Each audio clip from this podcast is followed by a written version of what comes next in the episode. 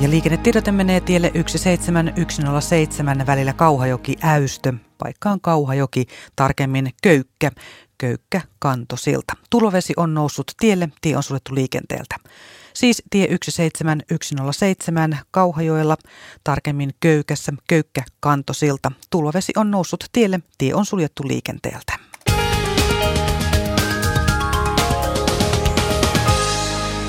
Ja nyt Radio Suomen luontoilta.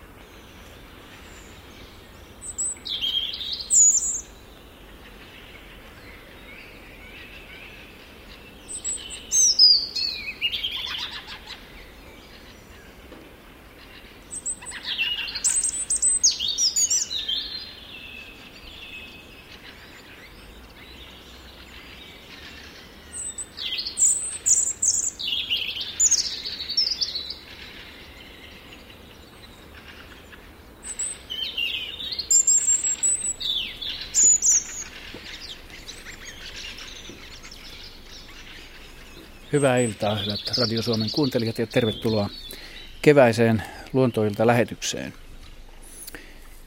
Täällä studiossa kanssani istuvat kaikki teillekin jo tutuksi tulleet asiantuntijamme. Juha Laaksonen, Katja Holmala, Henry Väre, Jaakko Kulberi, Ari Saura ja vieressäni päätteellä, päätteen ääressä istuu tuottaja Asko Hautaaho. Me jatkamme lähetystä tänä iltana aina kello 20 asti. Ja mm, puhelinnumero tänne on tuo iän ikuisen vanha ja tuttu 0203 17600. Ja sähköpostiosoite on luonto.ilta.yle.fi. Ja luontoillan sivut löytyvät osoitteesta yle.fi kautta Luontoilta. Luontoillan Facebook-sivut löytyvät tunnuksella Yle Luontoilta. Ja sivulla on siellä jo paljon luontoaiheista materiaalia ja lisää sinne voi laittaa. Eli siis facebook.com kautta luontoilta. Tässä oli hyvin ajankohtainen tervehdyslaulu meille punarinta. En tiedä, että onko se nyt ihan vielä täysin ajankohtainen, mutta kyllähän punarintoi varmaan on jo tullut niitäkin. Itse en ole kuullut vielä lauluun. Oletko Juha kuullut tai onko kukaan teistä kuullut punarintaa vielä tänä keväänä? Kyllä mä oon kuullut ja se on itse asiassa hyvin ajankohtainen nyt. Jos olisi normaali vuosi, niin oltaisiin jo vähän myöhässä, mutta mm. mut siis ensimmäiset punarinnat tuli toissa päivänä. Ja niitä mm. tuli aika paljon ja eilen vielä lisää, että kyllä niitä nyt on maastossa ja esimerkiksi Helsingissä on kuullut useita laulavia lintuja. Joo, Et nyt ollaan just niin kuin hienolla kynnyksellä. Se, tämä äänimaailmahan muuttui kahdessa vuorokaudessa aika paljon, koska nyt, nyt laulaa myös punakylkirastaat, räkätit, peiput mm. ja punarinnat. Eli se suma, joka jossain tuossa lähellä oli, se purkautui sitten monen lajin ja yksilömääräisesti niin kuin monen yksilön voimalla. No mun mielestä se on ollut kaksi kyllä ihan huippuaamua. Teille oli jonkun aikaa rannassa ja samaan aikaan näkyy ensimmäiset kivitaskut ja kalasääsket kurkiin menee suuntaan jos toiseen. Et lehtokurppaa, siis kaiken näköisiä lajeja nopeasti. Ja sitten ihan niin kuin kolme päivää sitten ei, ei juuri mitään, muutamia mm. vesilintuja. Et, et nyt, nyt, nyt on niin kuin mahikset nähdä nopea muutos. Pojat on ollut vissiä ja tytöt sisätöissä, kun ette ole kukaan nosta kättä punarinnan osalta. Hyvä. Tuota, mainitsin tuossa Luontoillan sivut ja sieltä osoitteesta yle.fi kautta luontoilta löytyy hienoja kuvia, joita te hyvät kuuntelijat olette lähettänyt kysymyksinä ja havaintoineen, joista ensimmäiseksi, ö, avatkaa hyvät kuulijat nuo sivut, niin näette Jorma Hiekkarannan ottaman kuvan tai hänen riistakameransa ottaman kuvan Ilveksestä. Tämä on yksi hienoimpia Ilveskuvia, jota päivänvalolla on nähty, olen nähnyt otettavan tai saadun. Meillä pitäisi olla Jorma Hiekkaranta itse tuolla langan päässä. Ähm, olenko oikeassa? Joo, morjes, morjes. Täällä morjes. Tervetuloa mukaan lähetykseen. Joo, kiitos. kerropas vähän tästä. Sä oot laittanut tämän kuvan mukaan saatetekstiä, mutta turha tätä tässä lukee, kun meillä on itse mestari siellä toisessa päässä, niin voit kertoa. No, tästä. mestarista, mutta... No, eipäs nyt olla liian vaatimatta. Tämä oli ihan sellainen pikkusen erikoisempi yksilö kuin mitä, mitä normaalisti no ilvekset, mitä mä oon niitä vuosia seuraillut sen käyttäytymisessä. Ensinnäkin se, että, että tota, ei sinne mitään kummallista, että se tappaa peuran vasan. Mutta sitten se teki sellaisen tempun, että se, se veti sitä umpihankea ja ylämäkeä ja, ja noin 100 metriä mettää ja yhden ojan ylikin vielä. 5-6 metriä mettän puolelle, että voimaa pitää ihan kauheasti olla. Mitä mä tota, on seurannut noita muita raatoja, niin kyllä ne melkein siihen jää, mihin ne kaatuukin, että pikkusen ne saattaa siirtää, mutta ei tuommoista urheilusuoristusta ole vielä koskaan aikaisemmin nähnyt. Että se oli semmoinen voimain näytös oikein siltä eläimeltä. Sitten toinen asia oli se, se että, että tämä vahti niin voimakkaasti sitä omaa saalistaan. Et siinä kun kävi, kävi tota, linnut syömässä nokkimassa sitä raatoa, niin sen piti tulla ajamaan, ajamaan ne pois keskellä päivääkin siinä. Ja ristakamerahan tietysti ampui saman tien kuvia siitä. Tota, noi närhet ei nyt niin hirveästi sitä kiinnostanut, ne sai riekkuun melkein miten lystää, mutta sitten kun tuli korppi, niin sitten sai lähdöt korppi. Ja sitten kun minä tulin vaihtamaan muistikorttia, niin minä en kyllä saanut lähtöjä, mutta se sieltä, sieltä sitten noin tunnin päästä tuli katsomaan, että mitä mä tein, kuinka paljon mä siitä söin. Tämä oli se. Normaalistihan ne käy niin kuin yöllä siinä ja ei ne yleensä kovin kaukana tuosta tuollaisesta saaliista ole, mitä mä oon seurannut, niin muutama sata metriä, kun ne melkein jää siihen, melkein näkö etäisyydelle, kuuluu etäisyydelle nyt ainakin, että mites Katja Holmalla, kun on paikalla, niin tota, pitääkö tämmöinen tämmöinen tieto paikkaansa, kun se saa suuren saaliin, niin kuinka kauaksi se siitä menee? No havainnot sullakin on ihan täsmälleen samanlaisia, mitä meillä näistä pantaseurannoista on, että semmoisen enintään sen sadan, 200 metrin päähän, usein vielä paljon lähempänä on ne makuut sitä, sanotaan näköetäisyydellä, että, että siinä voi olla tämmöistä vähän valvontaa päällä, että mitä, mitä sille haaskalle tapahtuu siinä välillä. Että, ja kyllä noissa se on myöskin ihan pitää paikkaansa, että pääosin yöaikaan ne käyvät siinä, siinä ruokailemassa, mutta on noissa pan, pannotetuissa ollut muutamia yksilöitä, jotka myös on päiväaikaan syönyt sitä saalistansa. Joo, se, joo tota, vähän oli sellainen tunne mullakin koko ajan, että joku tuijottaa, kun mä kävin siellä kameralla. Mutta se, että, että tota, se on jännä, että se ajoi ne korpit siitä aina pois. Se, mutta närhet sai olla ihan rauhassa. Se, se kävi päivällä siitä, mutta ei se, se ei syönyt niin kuin päivällä siitä mitään.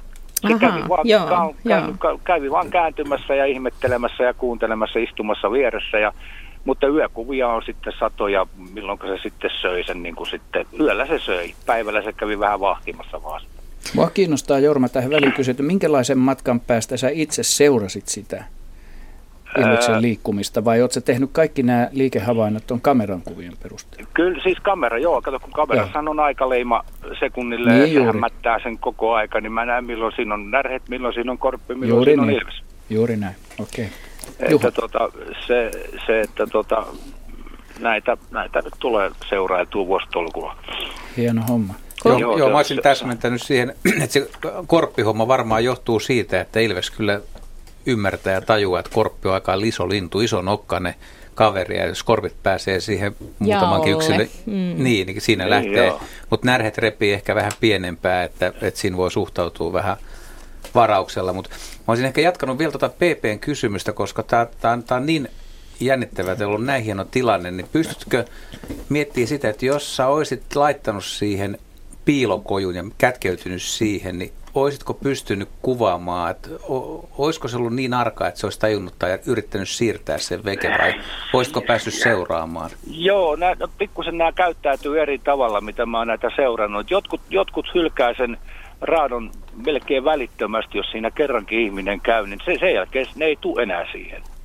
Ja jotkut ei välitä sitten yhtään mitään, että sinä saa rampata vaikka kaiken päivää, niin kyllähän ne vaan yöllä tulee edelleenkin siihen syömään sen. Oliko tämäkin siirtänyt tuota saalista, kun sä kävit välillä muistikorttia vaihteessa? Ei, ei. Pikkusen se siirteli sitten, kun se oli vähän kevyempi, niin paikasta toiseen. Vähän niin kuin sanotaan, että kamerasta aina vähän poispäin. Mä joudun vaan siirtämään kameraa aina toiseen paikkaan ja taas se siirsi sitä vähän sen niin kuin kamerasta aina poispäin. Ilmeisesti siinä oli jonkunnäköinen ihmisen haju siinä kamerassa, että, että se pikkusen aina rettutti sitä suuntaa toiseen, mutta minä pistin aina kameraa juoksi perässä. Ja sitten kuuluu Ilveksen korviin kyllä ääni sitten kameran niin. Niin kuin, toiminnasta, että vaikka Joo. meidän korvaan ei välttämättä kuulu. Kyllä se varmaan kuulee sen. Että kyllähän se, tota, ja sitten kato, kun mulla on sellainen kamera, joka on, näyttää sen punaisen valon, se ei Joo. ole se pimeä, pimeä kamera, niin, niin, niin tota, tota, ky, ky, kyllähän se aina katsoo, mikä tuossa vilkkuu. Kyllä se pimeässä se kennoston valo näkyy kyllä. Se Joo, se kattelee pitkän aikaa. Itse asiassa tullut joskus puolen metrin päähänkin ihan katsomaan naamasta, että karvoja vaan näkyy pelkästä kuvasta. Komen näköinen eläin ja, ja ihan niin kuin iso, iso kokonen tämä kyseinen yksilö, että menisin arvaamaan urokseksi tätä vähän tuosta naamastakin. Oli uros, joo, kyllä uros. Se oli tota, se nyt merkkaili omia vissamerkkejä pitkin maisemia aina kun joku möykky tuli, niin mä seurasin mitä se oli touhunut, niin kyllä selvästi uroksen touhut sillä oli. Mutta se on noin kahdeksan senttinen sen jälki. Joo, joo. Että tota, on meillä isompiakin, meillä on yksi kulkee jopa semmoinen 11 senttinen, että se mahtaa olla melkoinen mörtö, kun toikin on noin iso.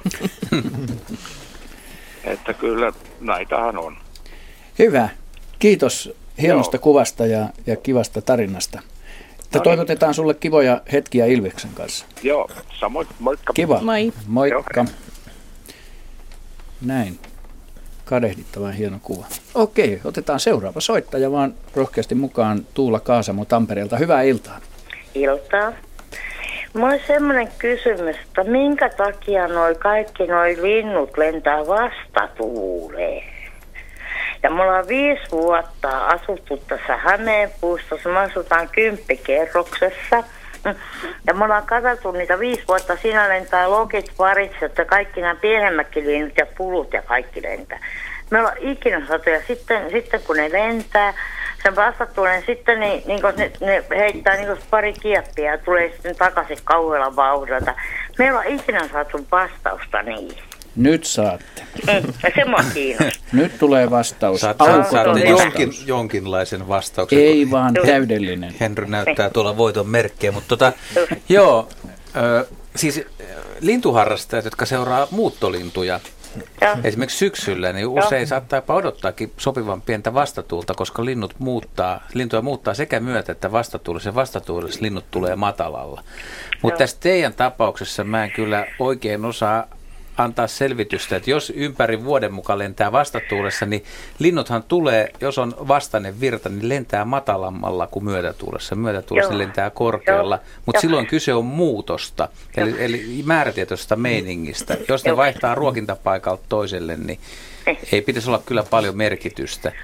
Voisiko ne sujahtaa siinä myötätuulessa niin nopeasti, että te ehditte tehdä vain vastatuulihavaintoja? Ei, kun me ollaan nyt katsottu viisi vuotta ihan sillä että ne lentää tässä, kun me asutaan ky- kymmenessä kerroksessa.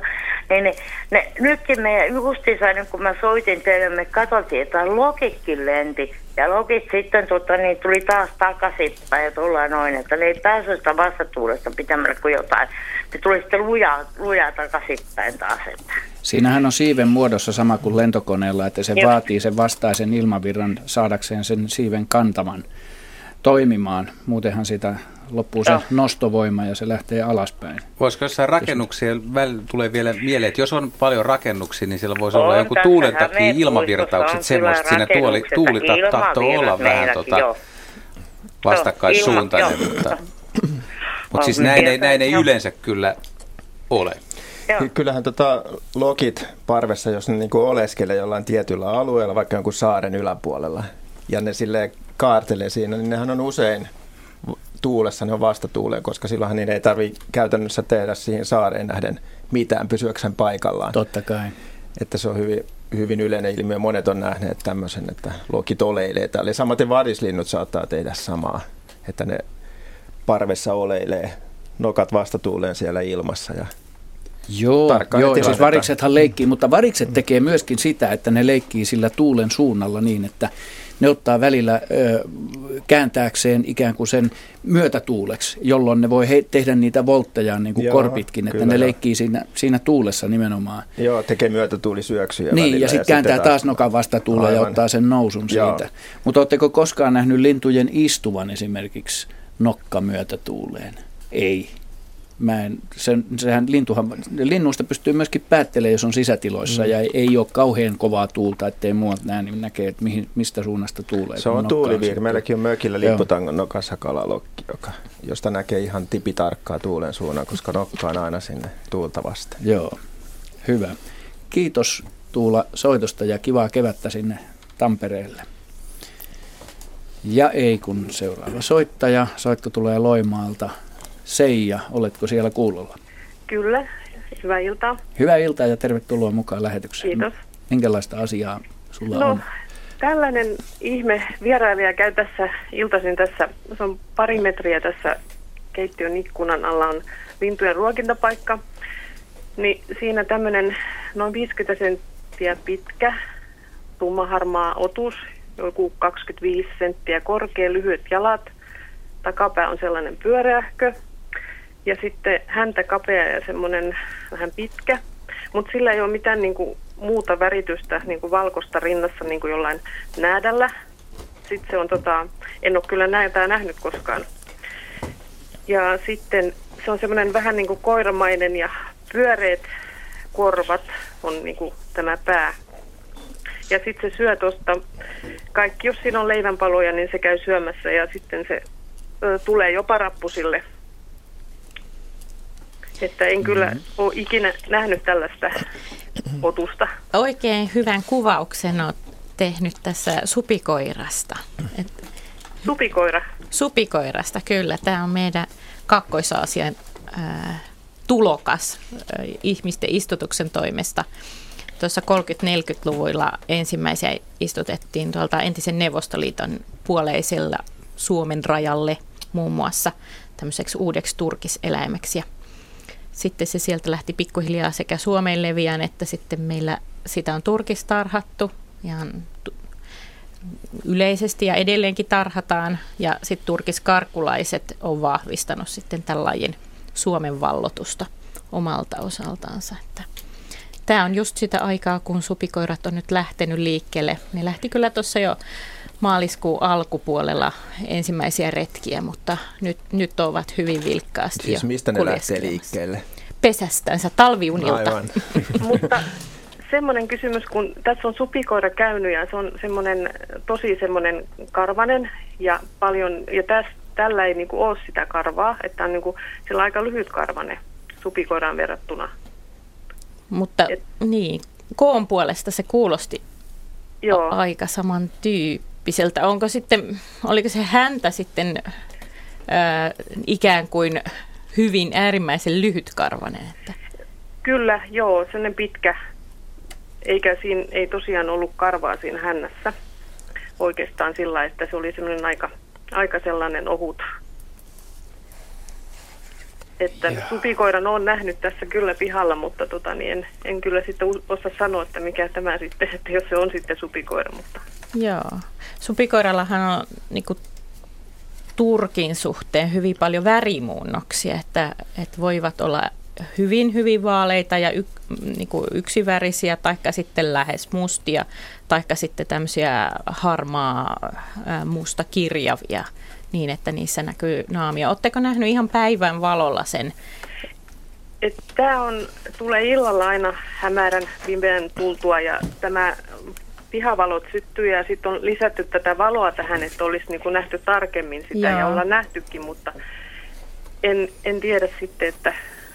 Voisiko että- Katja olla kapin vaimaava su- supikoira? Silloin häntä menee aika Karvattomaksi. karvattomaksi, niin kuin ketullakin. joo. Et, Muuten se näyttää kyllä ihan sellaiselta niin kuin ihan se turkkisella ihan hyvä, hyvältä, että ei se niin kuin oikeastaan, oikeastaan sit näytä sellaiseltakaan, että se olisi niin kuin lailla kapinen, mutta Ootko nä, ootteko nähneet sen liikkumista?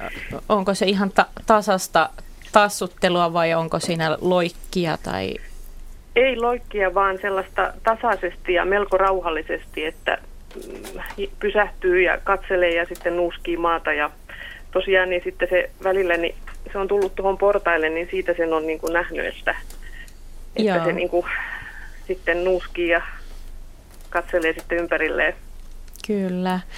Tässä tietenkin tulee mieleen, että jos tämä olisi sellainen supikoira, jota esimerkiksi kapi on vaivannut, niin se voi sitten vaikuttaa aika paljon siihen niin kuin turkin muodostumiseen ja voi häntä olla karvaton ja se voi olla se kapi vaikka pelkästään hännässäkin ja supikoirat voi sitten parantua ja se parantumisen jälkeen niiden niin kuin, se karva, karva muodostuu vähän eri, pikkasen erinäköiseksi kuin ennen, ennen tätä sairautta.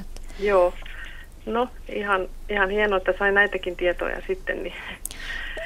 Jos teitä onnistaa ottaa sitten kuva, niin voimme yrittää pähkäillä sitä tarkemmin, että ihan niin kuin en, en näitä eläimen puolelle ollenkaan tässä yhteydessä kallistuisi. kuvaus osuisi niin hyvin supikoiraan. Joo, kyllä, että tässä on yritetty siitä ottaa ja varmaan tässä nyt jatkossakin, kun se luultavasti tulee taas, että, joo, joo. että koitetaan saada siitä kuva. Niin. No niin, onnea yritykseen. No niin, joo. Hyvä. Kiva, joo. kiitti. Kiitos. Kiitos. Juu, hei. hei hei. Hyvät kuuntelijat, kuuntelette luontoiltaa. Tänne voitte soittaa havaintojanne ja kysymyksiä koskien Suomen luonnonvaraista luontoa koskevia havaintoja ja kysymyksiä numeroon 0203 17600. Ja ennen seuraavaa soittajaa otetaan tähän väliin liikennetiedote.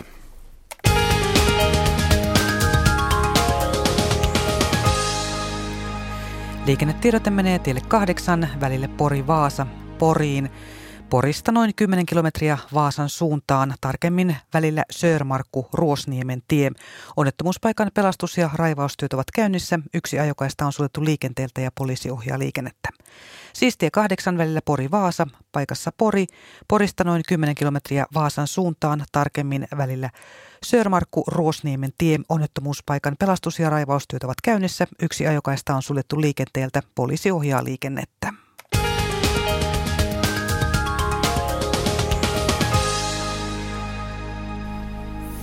Ja sitten jatkamme luontoiltaa. Seuraava soittaja on Elina Louhio Tampereelta. Terve Elina. No terve, terve. Mitäpäs haluat kysyä?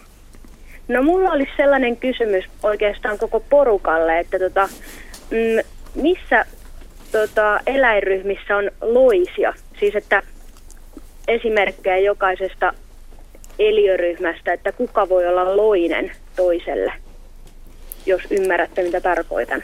Luulen, että ymmärrämme. No niin. Kuka ottaa, lähdetäänkö järjestyksessä? Tässä Ari, Ari lähtee täältä. Tämän. No nyt jos lähdetään kaloista liikkeelle, niin mm.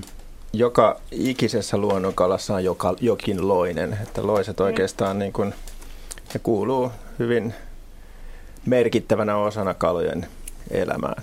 Mutta onko siis joku kala Suomen luonnossa, joka olisi loinen jollekin toiselle, toiselle kalalle. kalalle tai sitten jollekin muulle? Jaa, jos sitä tarkoitat, niin, tota, niin. ei nyt tule mieleen Suomen luonnonvaraisista kaloista, mikään olisi loinen. Mutta kannakselta Joo. löytyy jo. Mikä se on? Se on se, joka tota, niin, loisi simpukoita. Tai tavallaan muni, muni simpukoihin. Katkerokalaa tarkoitat, niin. joo. joo mutta, mutta ei sekään kalassa loisi. Joo, ei, sa- ei kalassa loisi. Ei, vaan joo. simpukoissa, joo. Niin se ei kalassa loisi. Mutta tota, ei, ei Suomessa mun käsittääkseni nyt mitään semmoista kalalajia, joka loisisi toisessa kalalajissa. Tietysti okay. ne voi, ne voi tota, sillä tavalla olla esimerkiksi pesäloisia, niin kuin linnuillakin, että ne munivat esimerkiksi jotkut piikkikalat tai rautakalat, piikkikala, kymmenpiikki, viisi piikkiä ja vaskikala, niillä on samankaltaiset pesärakenteet, niin saattaa munia toistensa pesiä. Okay. Et tällä tavalla sitä sanotaan tämmöistä loisimista pesäloisimiseksi, mutta sitten, että olisi ihan kiinnittyneenä toisen kehoon tai niin. jossain ruumiin ontelossa tai suolistossa toinen laji toisen lajin sisällä, niin ei, ei Suomessa semmoista ole. Mutta sitten muita loisia kaloilla on erittäin runsaasti, sekä suolistoloisia että iholoisia, että kidusloisia, silmäloisia, mitä tahansa loisia. Miten on Jaakko Kulveri hyönteisten suhteen? Niin, siis jos kaikki muut puhuu niin pitkään kuin jaksaa, niin mä, mulle Ei. ihmis, Hyvin lyhyesti. ihmisikä ei riitä selittämään kaikkea Hyvin lyhyesti. loisemisesta. Että, Vastaat, onko niitä, eikö ole. ää, niitä on erittäin Hyvä. paljon. Ja, Ja ja tota, ne, jos nyt sanoisi hyönteisistä pääasialliset ryhmät, mit, mitkä niin kuin loisii esimerkiksi muita hyönteisiä tai noin poispäin, niin kärpäsissä on useita eri heimoja, joista löytyy loisia.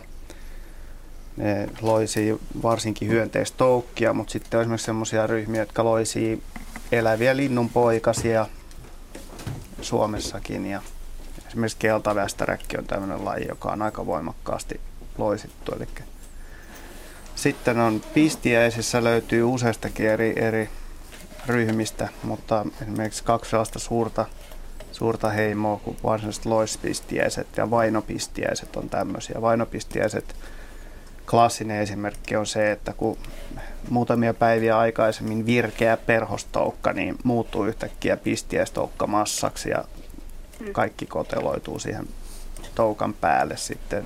Se muuttuu, häviää se itse elukasta jää kuin nahka jäljelle. Ja Mm. sitten taas näillä varsinaisilla loispistiöillä, joita molempia muuten kutsutaan itse asiassa tarkemmin parasitoideiksi, eli ne on siis loisia, jotka tappavat isältänsä. Niin, niin ne, niistä yleensä tulee vain yksi pistiäinen per saalis, toukka tai kotelo. Siinä on kaikenlaisia erilaisia tapoja. Sitten on joukko pienempiä pistiäisiä, jotka loisii ihan alkaen esimerkiksi perhosten munia tai muiden hyönteisten munia. Ja... Mutta sitten esimerkiksi jopa perhosissa on ulkomailla lajeja, jotka elää loisina muilla eläimillä. Esimerkiksi yksi kokonainen perhosheimo on tosin hyvin vähälajinen, niin on erikoistunut loisimaan kaskaissa ektoparasiittina niiden kaskaiden selässä. Ja sitten melkein joka kovakuoriaisessa on paljon, paljon eri, erityyppisiä loisia, osa niitä pesäloisia, jotkut on semmoisia, että ne, ne hyökkää tota, niin joidenkin muiden eläinten, tai esimerkiksi lo, eräät maakiitäjäslajit loisii lehtipistiäisten koteloissa. Ja Tämä on loputonta. se on niin loputonta. Okei, ei, ei, ei, ei vakata suotella enempää. Ari haluaa vähän Niin, täydentää joo. tuota äskeistä. Ari haluaa vähän täydentää tässä. Meinasi tulla pieni lapsa, lipsahdus, sillä onhan meillä toden totta yksi kalalaji, joka kuuluu näihin alkeellisiin ympyräsuisiin, selkäjänteisiin nahkiainen. Ja tota, se toden totta, sehän on loinen. Se loisi muist, aikuisena muisten, saattaa muiden kalojen iholla loisia. Imeä mm. siis tota, syödä tota, ihon pintakerrosta ja imeä niitä kudosnesteitä, mitä tämän syödyn haavan kautta sitten alkaa valua. Että okay. sitä mä pitäisin loisena, mutta et se ei ehkä ole kuitenkaan elävät kalat on nahkiaisen pääasiallista ravintoa. Mm. Ja se ei ole niistä välttämättä riippuvainen, että se voi sitten syödä näitä kuolleitakin eläimiä, mitä, mitä veden alla sitten ilmenee. Mutta että nahkien on nyt yksi semmoinen laji, Se juotikkaat? Ne ei kaloissa. ne ei ole, niin, mutta, no saattaa kalaluot, tai siis on kaloilla kalajuotikat, mutta se ei ole kala. Siis jos puhutaan, Niin, että niin. mikä Mm. kala Kala, loisi niin. toisessa kalassa, niin Mm. nahkia. Mutta sekin on vähän nyt taksonomisesti pikkasen niin kuin, se on alkeellinen kala kyllä, niin kuin luokitellaan kalaksi, mutta et se nyt ei ole varsinainen tämmöinen luukala, niin kuin kaikki meidän Joo. muut kalamme. Mutta nahkia on nimenomaan tämä isompi laji näistä. Sitten meillä on tämä pikkunahkiainen, joka ei aikuisena syö mitään. Se elää sisävesissä, se on hyvin samannäköinen, mutta se ei, ole, se ei loisi. Hyvä. Henry, mites Eläimistä puhuttiin vai puhutaanko kasveista? puhutaan lajeista, eliöistä, eliöistä. Eliöistä, niin Suomessa on, on loiskasveja, ei niitä montaa ole, mutta niitä on kuitenkin varmaan semmoinen selkein loinen on humalan vieras, joka on juureton kasvi. Se ottaa kaikki ravinteet suoraan isältä kasvista, joka on usein humala tai nokkoskasvi, mutta toista sataa muutakin isältä kasvi sitten tunnetaan. Toinen on tämmöinen lounainen laji on suomukka, joka on täysin lehtivihreätön kasvi, joka loisi yleensä meillä tervalepän tai pähkinäpensaa juuria. Sen lisäksi meillä on iso heimo näiväkasvit, jossa on muun muassa silmäruohoa, maitikkaa ja muita, niin ne on sanotusti puoliloisia. Eli ne pystyy ottamaan ravinteita suoraan muista kasveista, mutta ne pystyy myöskin yhteyttämään. Joo. Hyvä.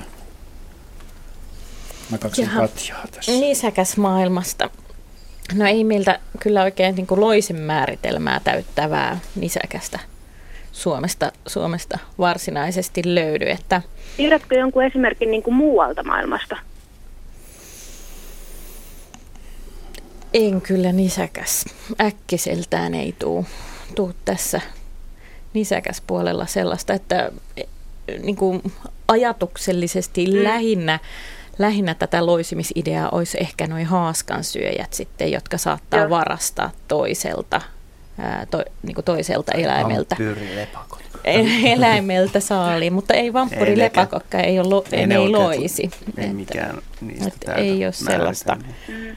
Että et tämmöistä niin kuin oikeaa loisimista ei, ei tule kyllä nisäkkäistä Joo. lainkaan mieleen. Henry haluaa vielä täsmentää Joo, kun puhuttiin kaikista kunnista, niin sienikunnassahan on paljon loisia, mutta siellä on erittäin paljon lois, loissieniä, jotka voi loisia eläimiä tai loisia muita kasveja. Että loisikatto on tyypillinen loissieni suku, joka loisii erilaisilla hyönteisillä ja monet käyvät loisii puissa ja niin poispäin, että sienikunnassa on satoja.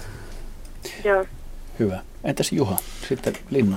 No linnuista, suomespesivistä linnuista, niin ei oikeastaan löydy kuin yksi kunnon pesäloinen ja se on käki. Siis käki naaras voi munin järripeipon, keltavästäräki, harmaa siepon, leppälinnun ja monen muunkin lajin pesää.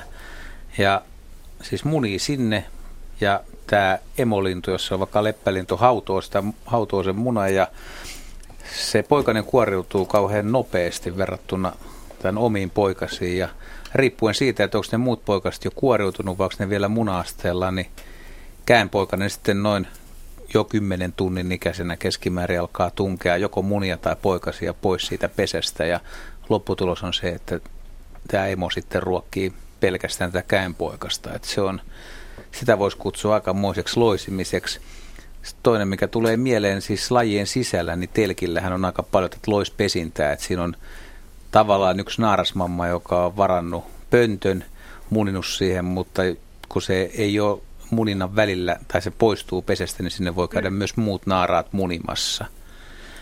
Et, et, ja kyllä niin kuin lintujen pesissä voi olla muiden lajien munia, mutta, mutta Suomesta ei löydy tätä. Mutta ja, mä en tiedä, löytyykö maailmasta, Jaska voi tietää, että onko maailmassa linnuissa jotain tuommoisia loislajeja. En suoraan sanoa oikein edes tiedä, mutta siis pesäloisia maailmat löytyy sitten, koska käkiä on, on paljon niin kuin maailmalla. Ei kyllä mieleen, että tuosta rankempaa tavallaan. Että, mutta Mut sulla on jotain, oliko sulla jotain muuta? Joo, mä, mä kehottaisin, tota, niin, jos olet kiinnostunut loisimisesta, niin, mm. niin kannattaa niin aloittaa vaikka lukemalla jotain hyönteiskirjaa, jossa on, esitellään kattavasti meidän pistieslajeja. Siellä, esimerkiksi Suomeksikin on tehty tämmöisiä opuksia, niin sieltä saa aika aika hyvän käsityksen siitä, miten, miten luoja rakastaakaan loisia.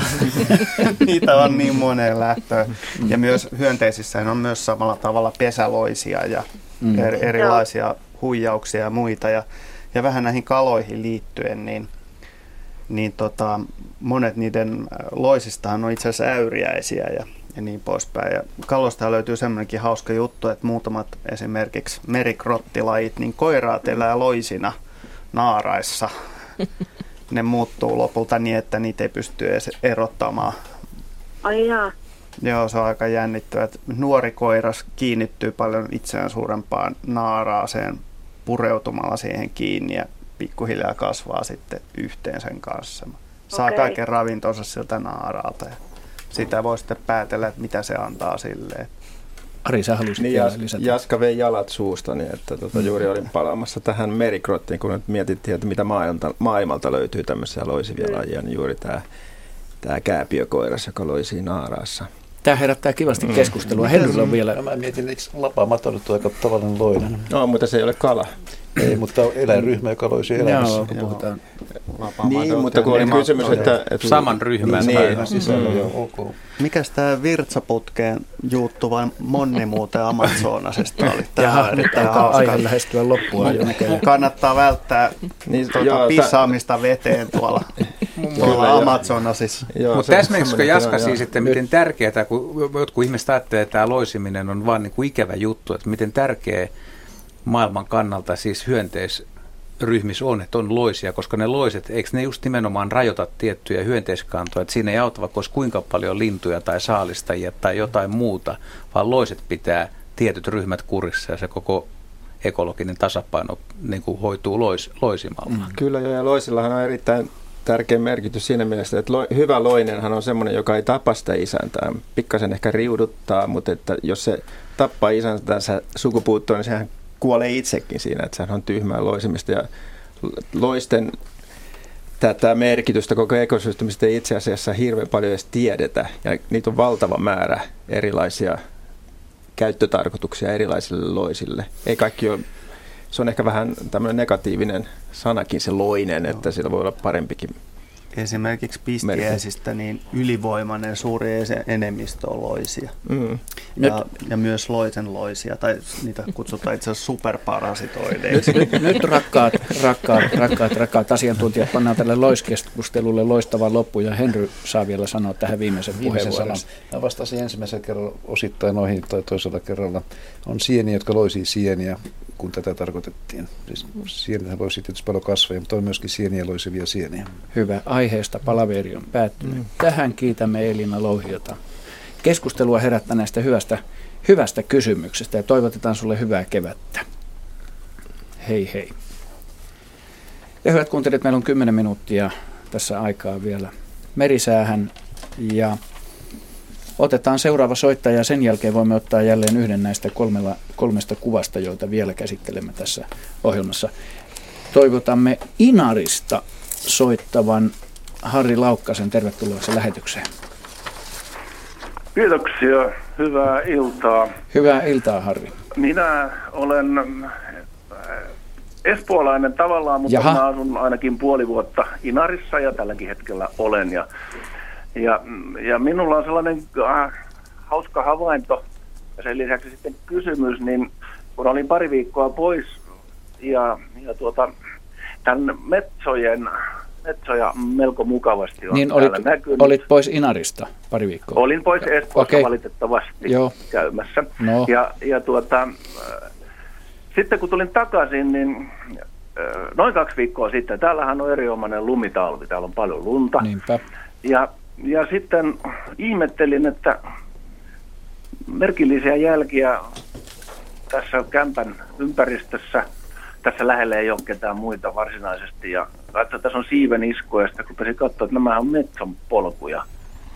Ja, ja ihmettelin, että mikä niitä voi kiinnostaa tässä kyseisessä asumuksessa. Ja sitten katselin, että nehän menee tuohon räystäälle tähän aivan kämpän reunan alle, missä on hiekka kuvittelen, että voisiko olla niin, että, ja sieltä tuli sitten jäljet tietysti poiskin päin. Olisiko ne voinut käydä kivittämässä, niin kuin ainakin täällä sanotaan, ja näitä havaintoja oli sitten muutamanakin päivänä jopa niin, että kun oli vähän häpsinyt lunta, niin oli uudet, uudet jäljet, ja, ja sitten en koskaan onnistunut kyllä niin kuin näkemään sitä lintua tässä, mutta ei sillä mitään muuta vaihtoehtoa tietysti ollut. Ja tässä on paljon ollut hyviä jälkiä muutenkin. Tässä on aika lähellä on semmoista koivikkoa, missä tietysti jätöksienkin perusteella helposti näkee ja sehän on hauska se polku. Niin sitten oikeastaan kysymys siihen, että nyt, juuri nyt ei ole näkynyt enää niitä. Nyt, nyt täällä vähän paljastuu maata muuallakin, niin kuinka usein ne tarvitsee tätä niin sanottuja kai hampaita tai, tai tätä kivitystä jauhaakseen sitä sitä ruokaa, koska silloin ne oli niin kuin, vai käykö ne ikään kuin tankkaamassa, koska silloin niitä näkyy, voisiko sanoa, että ainakin kolmena päivänä aivan selvästi niin kuin uudet, uudet jäljet. Ja, ja tuota, aina ne meni tähän, tähän räystään kämpän reunan alle, missä on tämmöistä ihan itse tuotu soraa tietenkin. Tämä on mun oikeastaan hauska havainto. Ja sitten, että kysymys se, että kuinka usein ne mahdollisesti käy. Juha Laakson Joo, hava- havainto on muuten hyvin tehty ja täysin oikea. Eli jauhin kiviä haettu lihasmahaan, että pystyy mylly jauhaan paremmin puisevaa ruokaa. Ja talviaikaa, kun on lumi maassa ja teilläkin on lunta ja jos ei, jos ei sora ole näkyvissä, niin just tämmöistä paikoista niitä saa. Olisi varmaan itse asiassa kun laittaisi kysely, että miten hauskoista paikoista ihmiset on nähnyt, että kanalinnut hakee hakea jauhinkiviä, niin voisi tulla aika erikoisiakin paikkoja. Mutta mun täytyy myöntää, että, että mä en oikein tiedä, että kuinka usein se tankkaus pitää tehdä, että, että kuluuko osa kivistä tai poistuuko sieltä ja ajoittain niitä lisätään. Että mä, mä en oikeastaan tiedä, mä en osaa vastata yhtään tuohon noin. Joo, aivan. Sama, sama yksilö, että kuinka, kuinka usein sen pitäisi, pitäisi tuota päivittää tilanne? Varmaan se riippuu sitä kivilajista, mitä se, että kuinka pehmeä tai kuinka esimerkiksi vatsahappo tai se lihas mahassa oleva happo ja ra- vaikuttaa ja se, siihen. Ja vähän ravinnon, siinä ravinnon määrästä niin. Osa kivistä tietysti kuluu nopeammin loppuun, mutta että joku la, laji saat, kivilaatu saattaa sitten hyvinkin kestää siellä pitkäänkin. Että siitä on vaikea arvioida, että kuinka Joo. pitkään. Hyvä Ymmärtääkseni paikka. täällähän ne syö tietenkin siis äh, neulasia mm-hmm. sydäntalvella, mutta mm. sitten koivikossa mä oon sitä havainnut tämmöisessä pienessä, niin siinä on kyllä niin kuin, on mennyt kun partiopojat ristiin rastiin menee polkuja ja jätöksiä. Että lieneekö ne niitä, niitä onko se helposti sulla vaan se niin, ravinto no, Siis silmut, lehdet, versot, marjat talven lähinnä kyllä ne männyn neulaset ja, ja se männyn neulaset ei kyllä sula mm. ilmeisesti kovin hyvää, että se on aika tanakkaa tavaraa. Että, niin. Et tietysti jos ajattelee, että sä syöt kiviä ja sitten pannaan neulasiin, niin kyllä neulaset siellä nyt sitten mössööntyy, mutta tota, aika, aika mielenkiintoinen ajatus. En ole kyllä koskaan tullut ajatelleeksi, että, että kuinka usein niiden täytyy syödä sitä, mutta mä muistan kyllä, kun on, on nähnyt ja kaverit on puhunut, että, että keväällä niin kuin metsoja näkee usein teiden varsilla ja, ja tuota, ei niitä metsoja kuitenkaan sitten, siis esimerkiksi Kuusamossa kun on retkeilty, niin tuleeko ne samat metsot, ne voi olla niin kuin samalla paikalla monenakin aamuna, eikä se varmaan niin kuin tarvitse vaihtaa sitä kiveä, mutta ne tulee vaan siihen ja saattaa napsia. Että voi olla, että eikä se varmasti Joo. mene myöskään sillä lailla tämä nyt on taas ihan spekulatiivista, että metso menee syö mahan täyteen tai sopivasti niitä kiviä ja sitten pari viikkoa ei tarvitse tehdä mitään. Että voi olla, että ne ottaa muutaman kive, syö seuraavana päivänä taas niin uusita, otetaan taas muutama. Ja Spekulatiivista on myöskin se, että jos mä ajattelen metson niin kuin talvella ö, saamien kivien niin kuin mahdollisuutta, niin se on aika rajallinen. Hmm. Tuolla metsissä hiekkaa ja semmoista kiveä ei ole, niin mä vähän veikkaan siitä päättelen, että ja kuitenkin neulaset on pääasiassa nyt talvella sit se havun neulaset, se ravinto, niin ei sen kauhean usein tarvitse niitä tankata. Et voi olla, että näin nyt kun maata rupeaa paljastumaan talven jälkeen, Silloin niin se tarve on suurimmillaan. Hmm. Se, niin, ja niitä näkee myös siinä puuassa useammin. Joo. Joo, mutta että, tämähän on hyvä kysymys, oivallinen kysymys myöskin aktivoida ihmisiä, jotka tästä asiasta jotain tietää. Täytyy toivoa, että Harto Lindeen niin kuuntelee ottaka... vaikka tätä niin. kotona ja laittaa meille sähköpostiviestillä. Niin. Tai, tai joku metsotutkija, että Suomessa kanalintututkijat Nimenomaan. tietää asiat paremmin, niin nyt olisi paikka iskeä se viesti Lasse J. Laineella olisi nyt suuri mahdollisuus laittaa viestiä tähän näin myöskin, että tota, pitkällä, pitkällä upealla lintukokemuksella. menetelmänä mikään kovin uusi juttu, että jo Joo. muinaiset dinosaurukset teki sitä. Että Kuinka paljon... usein ne dinosaurukset sattui syömään? Kuulin tämän juuri Yle, Yleisradion kuppilassa. Ja neulasia. niin. No niin, nyt alkaa mennä taas asiat. Joo, eikä mulla täällä varmaan niin isoja kiviä ole Tai minkä kokoisia, joo. Niin. No niin, mutta tota, oikein hieno kysymys, koska siihen ei löytynyt suoraa vastausta. Ja tämä aktivoi, aktivoi paitsi aivosoluja myöskin toivottavasti muita kuulijoita ja asiantuntijoita ottamaan tähän kantaa, että ruvetaan selvittämään tätä asiaa. Kiitos. Joo. kiitos. Tuota, niin. Oikein hyvä. Kiitoksia. Oikeastaan mulla sellainen, ehkä ei liity ihan tähän, mutta kun mm-hmm. aina kuulee, niin, niin linnuista sillä tavalla, vähän menee vähän kevennyksen piikkiin, kun hyvä.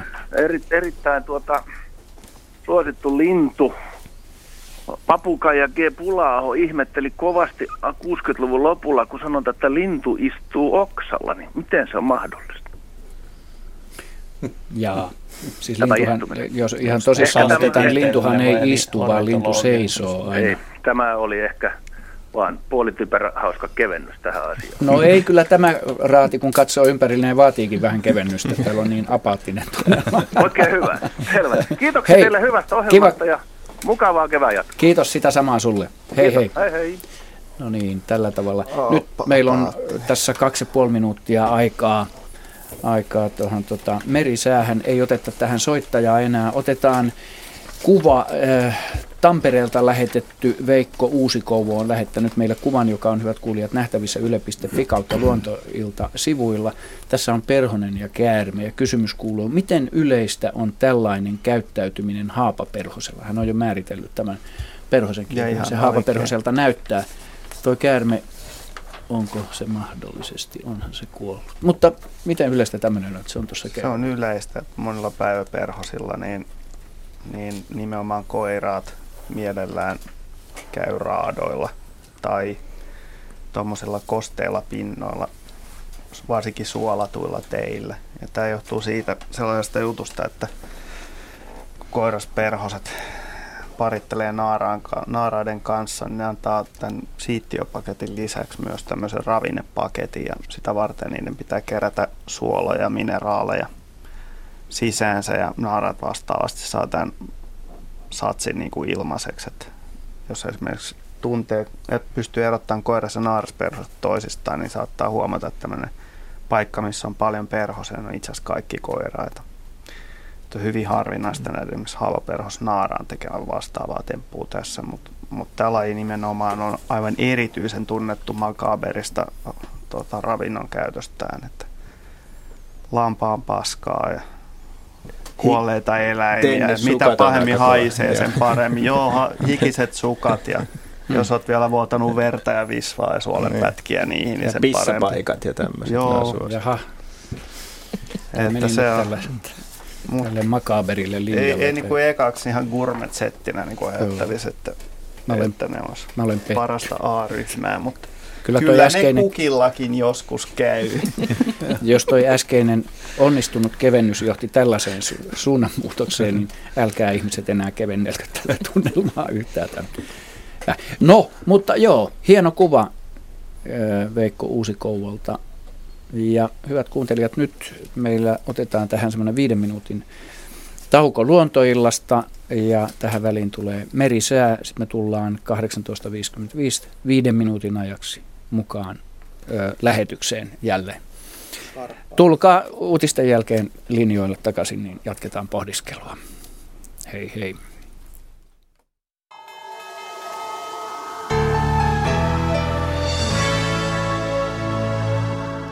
Vuorossa säätiedotus merenkulkijoille kello 18.50. Kovan tuulen varoitus Pohjois-Itämeri, Ahvenanmeri ja Selkämeri, etelätuulta 17 metriä sekunnissa. Suomenlahden länsiosa, Saaristomeri ja Merenkurkku, etelätuulta 15 metriä sekunnissa.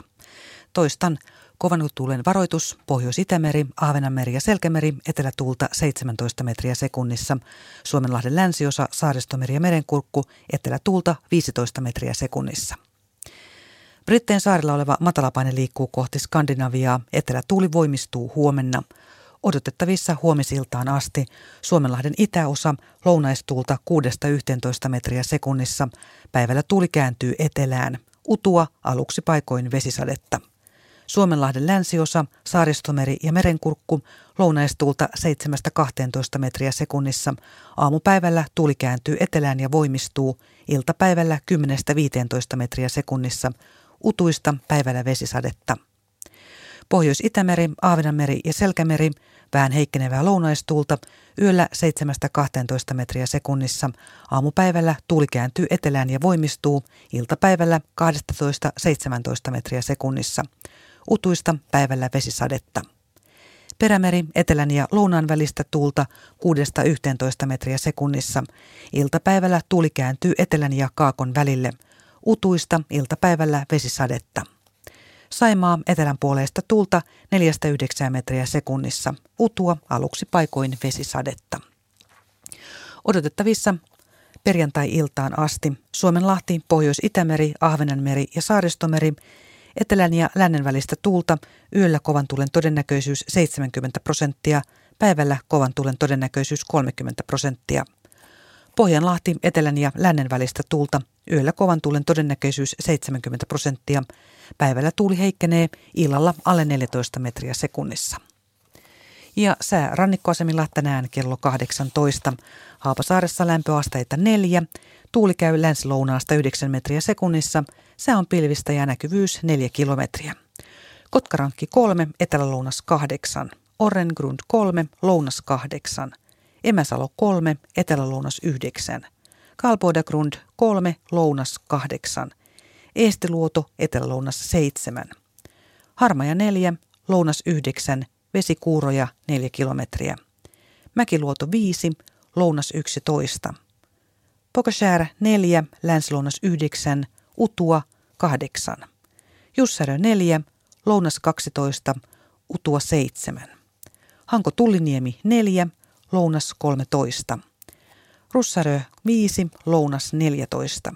Veenö 4, lounas 11. Uuttyö 6, lounas 12, selkeää 16 kilometriä. Pukshär 5, lounas 15. Ristna, tiedot puuttuvat. Gotska Sandöön 7, lounas 8, 29. Rajakari 6, lounas 7. Fagerholm 5, etelälounas 7. Kumlingessa lämpöasteita on 9, tuuli käy lounaasta 8 metriä sekunnissa, sää on puolipilvistä, näkyvyys 24 kilometriä. Nyham 4, lounas 11, selkeää 22. Märket 8, länsilounas 9. Isokari 4, etelälounas 7, pilvistä 29. Kylmäpihlaja 4, etelälounas 11, pilvistä 19. Tahkoluoto 3, etelälounas 9, selkeää 16. Kaskinen 4, etelälounas 12. Bredshäret 4, etelälounas 8. Strömingsboden 2, etelälounas 9. Valassaaret 3, etelälounas 6. Kallan 4, etelälounas 11. Tankar 6, etelälounas 9, pilvistä 35 kilometriä. Ulkokalla 3, etelälounas 8, Nahkiainen 4, etelälounas 8, Raahe 6, etelälounas 9, 15 kilometriä. Oulu Vihreäsaari 4, etelä 7, Utua 8. Marjaniemi 3, etelä 11, Utua 5. Kemi 1, 2, etelälounas 8. Ja ajoksessa lämpöastetta on 2, tuuli etelästä 6 metriä sekunnissa, sää on pilvistä ja näkyvyys 3 kilometriä. Meriveden korkeus on mitattu tänään kello 17. Se on ollut Kemissä ja Oulussa miinus 3 senttimetriä, Raahe miinus 6, Pietarsaari miinus 6, Vaasa miinus 10, Kaskinen miinus 12, Mäntyluoto, Rauma ja Turku miinus 15, Föglö miinus 22, Hanko miinus 20, Helsinki miinus 20 ja Hamina miinus 19 senttimetriä. Ja aallokon korkeus tänään kello 16 Pohjois-Itämerellä on ollut 1,2 metriä.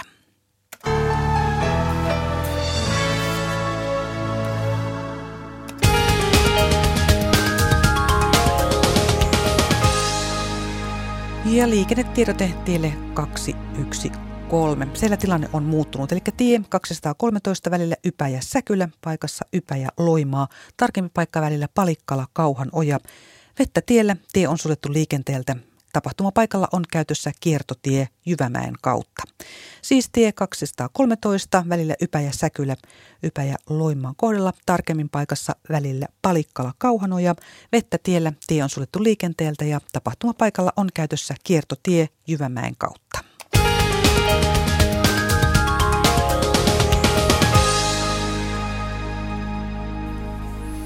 Ja meillä jatkuu luontoilta tässä Hyvät Radio Suomen kuuntelijat, neljän minuutin ajan ennen kello 19 uutisia. Tähän väliin ei oteta soittoja.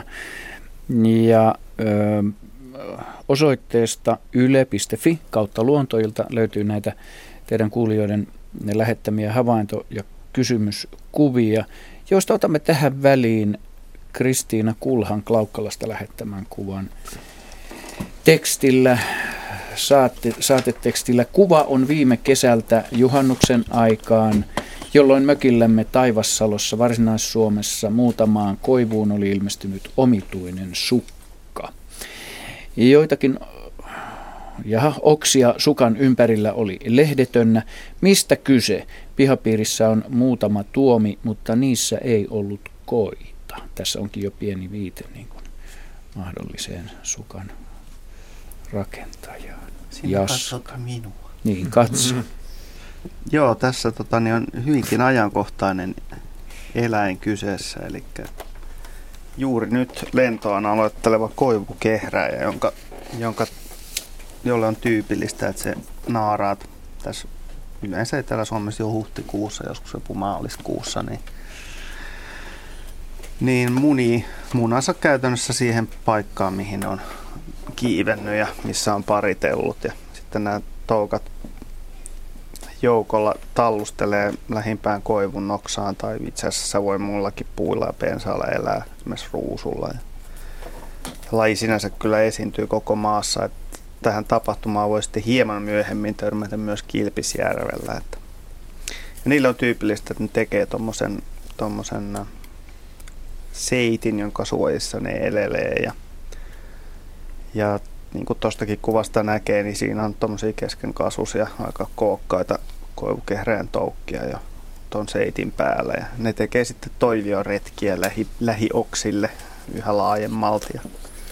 Mikä tämän seitin tehtävä on? Antaa suojaa Antaa linnuilta, suojaa, suojaa tota niin, miksei myös lintuja, loisia. Yöpyykö ne siellä sukassa? Joo, kyllä suurimmaksi osaksi. Koska mä joskus yöllä katsellut tuommoista, niin kaikki on siellä sisällä. Joo, se on, ja se on niinku kosteutta ja tuollaista rankkoja olosuhteita mm. vastaan niinku ihan pätevä tuommoinen. Se hylkii vettä nimittäin mm. aika hyviä. Minuutti aikaa. Henry, kärsiikö koivu tästä? Ei kärsi. Että, kyllä koivussa on sen verran paljon lehtiä, että, että, että niitä riittää toukille ihan kivasti, ihan niin kuin riittää tuomet koillakin jos nyt ihan massiiviseksi menee toi invaasio, niin voi olla ongelmia, mutta Jaska nyt varmaan tietää paremmin senkin asian, että kuoleeko koivu siihen, ei, en usko. Ei näihin yleensä. Tämä on semmoinen erikoinen juttu, että tämä voi tiettävästi jopa 13 kertaa talvehtia kotelona tämä, tämä to, elukka ja odottaa sopivaa kevättä. Tosi monta kertaa voi talvehtia. Kukaan ei tiedä, että mikä sen sitten loppujen lopuksi saa ulos sieltä kotelosta ihmeellinen luonto. Kyllä mm. joo, sen takia mekin täällä ollaan. Hyvät kuulijat, me pidämme tässä uutisten mentävän aukon tässä meidän luontoilta lähetyksessä. Tervetuloa sen jälkeen mukaan tekemään keväistä luontoiltaa.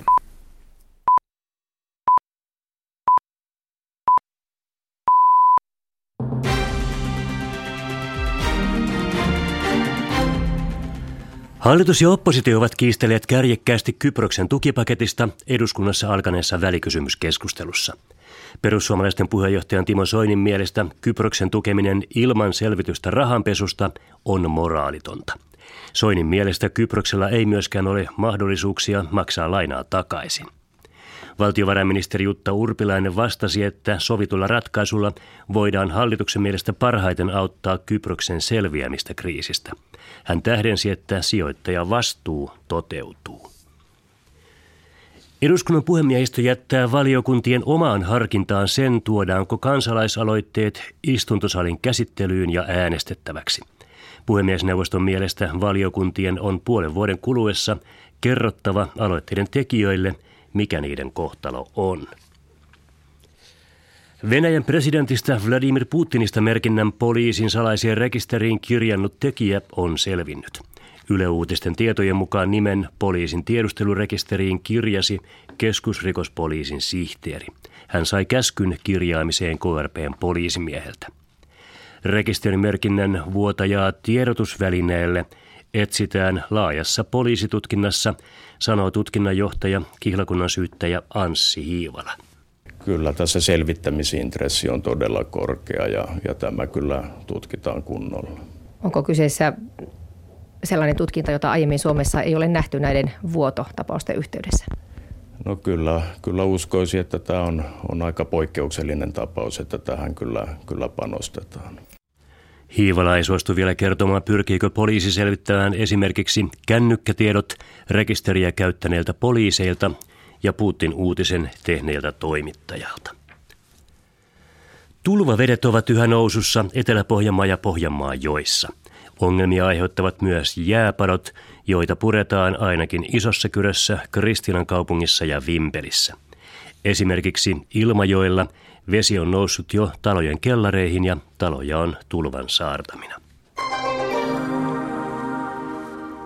Säätiedotus kertoo, että maan länsiosassa on poutaa ja pilvipeite rakoilee. Iltapäivällä taas yleisesti vesisadetta.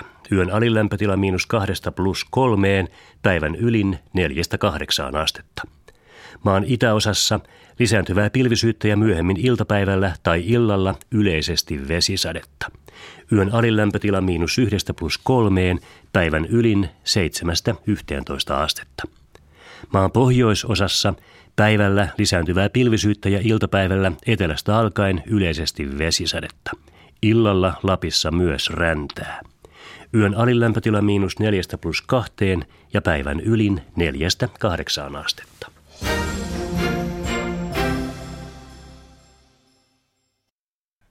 Uutisten perään urheiluradiostudiossa Petri Sjöblom.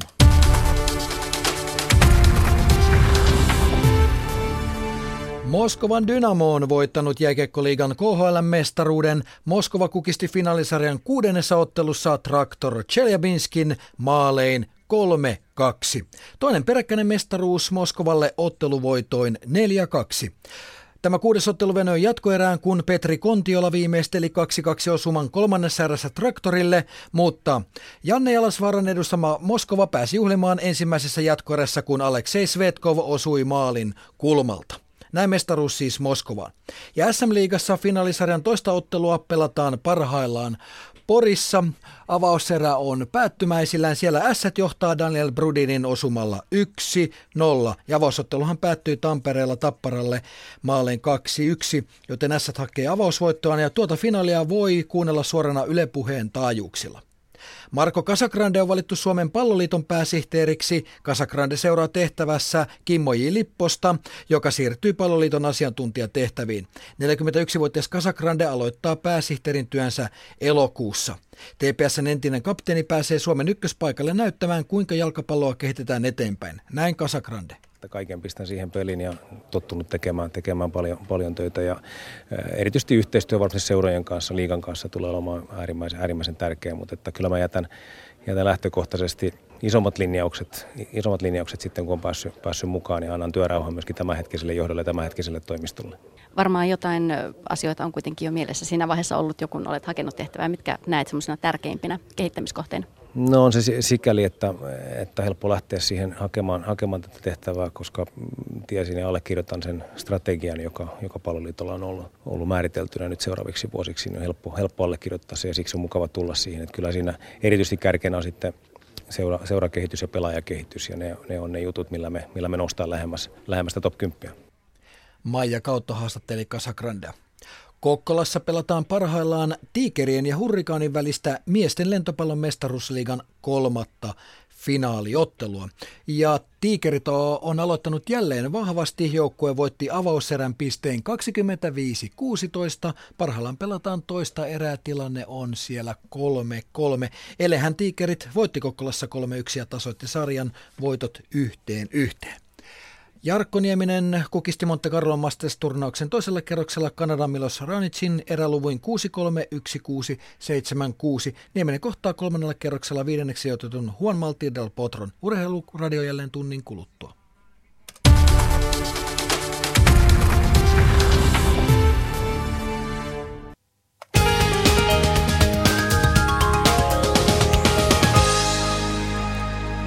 Tässä liikennetiedote. Tilanne on muuttunut tielle kahdeksan Porissa välillä Pori-Vaasa. Tarkemmin Porista noin 10 kilometriä Vaasan suuntaan välillä Sörmarkku Ruosniemen tie. Sillä onnettomuuspaikan pelastus- ja raivaustyöt ovat käynnissä. Tie on suljettu liikenteeltä, poliisi ohjaa liikennettä. Arvioitu kesto on alle 30 minuuttia. Eli tilanne on muuttunut tiellä kahdeksan välillä Pori-Vaasa. Siellä onnettomuuspaikan pelastus- ja raivaustyöt ovat käynnissä. Porista noin 10 kilometriä Vaasan suuntaan, tarkemmin välillä Sörmarkku Ruosniemen tie. Onnettomuuspaikan pelastus- ja raivaustyöt siis käynnissä, tie suljettu liikenteeltä, poliisi ohjaa liikennettä, arvioitu kesto on alle 30 minuuttia. Nyt takaisin luontoillan pariin.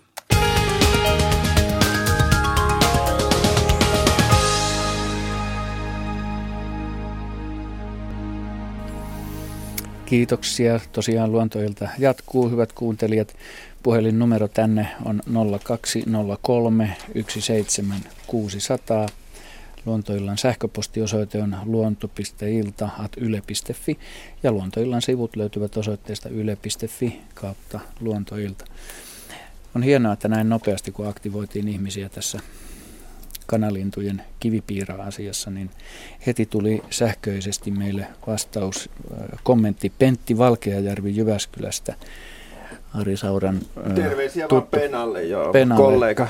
Joo. RKTLstä. Joo, Järvitaimen tutkija on valaissut meitä tässä asiassa seuraavanlaisella viestillä.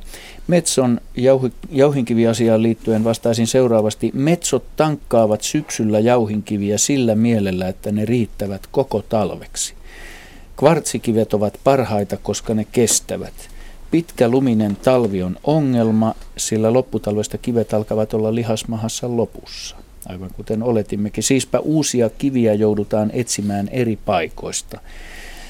Senpä vuoksi metsot hakeutuvat myös sorateille kiviä poimimaan tai sorakuopille. Tänä talvena on kantautunut Lapista tietoa, että myös asfalttiteillä on nähty runsaan joukoin kanalintuja ainakin teeriä. Itsellänikin on yksi havainto Sodankylän seudulta – Asfaltista tuskin kuitenkaan mitään irtoaa. Lihasmahan huono jauhamiskyky voi heikentää linnun kuntoa juuri, kun pitäisi olla iskussa soidinajan lähestyessä. Näin siis Pentti Valkeajärvi. Ja kiitämme Penaa erittäin ö, hienosta ö, kommentista. Meille on tullut tähän vielä myöskin Iisalmesta Hannu Heiskasen havainto liittyen samaan aiheeseen – hän on ajanut vahingossa fasaanin kuoliaaksi ja laittanut ruuaksi. Kivipiiraassa oli ollut satoja valkoisia kvartsikiviä, satoja harmaita kivensiruja, paljon viljan jyviä. Ja kyseessä oli syksy. No niin, tämä osoittaa, että siellä oli niitä, mutta tähän ei tietysti vastaa siihen, siihen kivien tankkauksen rekvenssiin, että millä vauhdilla niitä otetaan sieltä, mutta tämähän on kanalintujen ominaisuus tähän. Nyt otetaan sitten toisen tunnin ensimmäinen soittaja mukaan lähetykseen Leila Nygren Oulusta. Hyvää iltaa. Iltaa. Minkälaista asiaa haluat kysyä? No, viime, tämä on viime kesän juttu tuota Hailuodosta. Mulla on mökki siellä toisen naisihmisen kanssa ja ja tota, me tultiin hiljaa sitä meidän ö, mökkitietä pitkin, joka on niin kapea, että ei siinä mahtuisi ohittamaankaan. Ja yhtäkkiä meidän auton nokan päällä oli joku, mä luulin sitä linnuksi.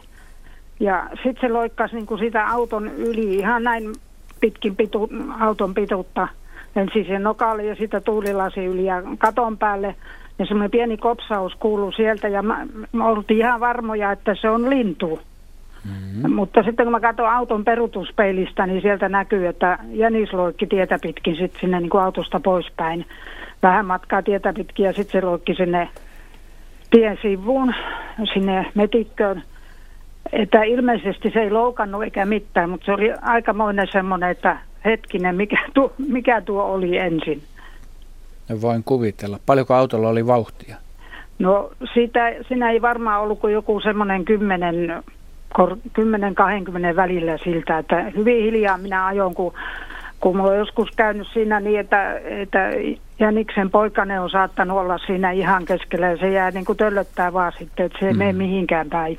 Mm. Mm. Mutta, mutta tämä oli sitten kyllä niin kuin iso jänis tämä ihan, kun se loikkasi siitä yli.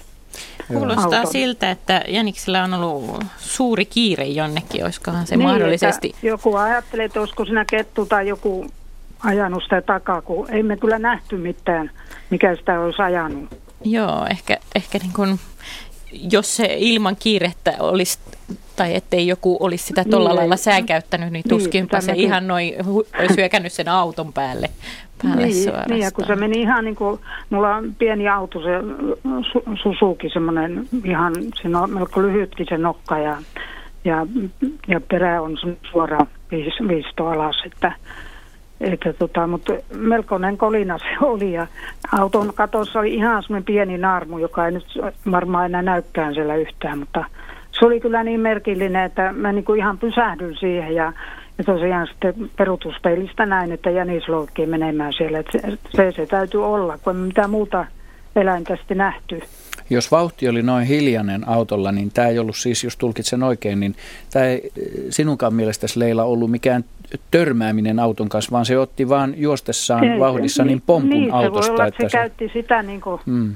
vuorikiipeilijä menee yli vuoren, jos näin Tämä kuvaisi sitä. iltapäivälehdelle, niin se uutisoidaan Jenis raateli auton. Joo, ja häirikköjä niissä Aivan, joo. Kohukauri. Joo. Kohuhäirikkö. Mutta tämä oli kyllä ihan selvästi, että sitä joku täytyy ajaa takaa. Mutta minä en ole nähnyt siellä Hailuodossa kuin yhden kerran kaksi kettua. Ja siitäkin on jo vuosia aikaa, että minä niitä kettuja ole siellä nähnyt, mutta saattaako jänistä sitten joku muukin ajaa takaa kuin kettu? toinen jänis. Kyllä saattaa. Mä olen, mä olen opettanut Hailuodossa siellä Marjaniemessä kenttäkurssilla monena vuonna ja kyllä mä olen nähnyt kettuja Hailuodossa. Ei niitä paljon, en ole paljon siellä nähnyt, mutta kyllä, kyllä Hailuodossa kuitenkin kettuja on. Joo, joo.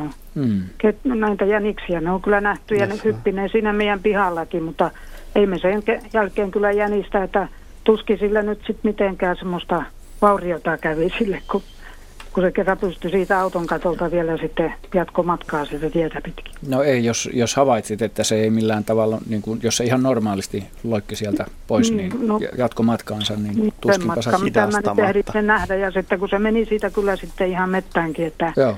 ei me sitä sen jälkeen sitten nähty. Niin. Oliko siinä semmoinen tien penkka, nouseva penkka siinä, mistä se jänis tuli vai tuliko se ihan... Oli niin kuin siinä vasemmalla puolella oli, on ihan oja ja sitten on, on, no sehän on matalaa semmoista, ei sillä oikeastaan mitään penkkoja ole. Joo.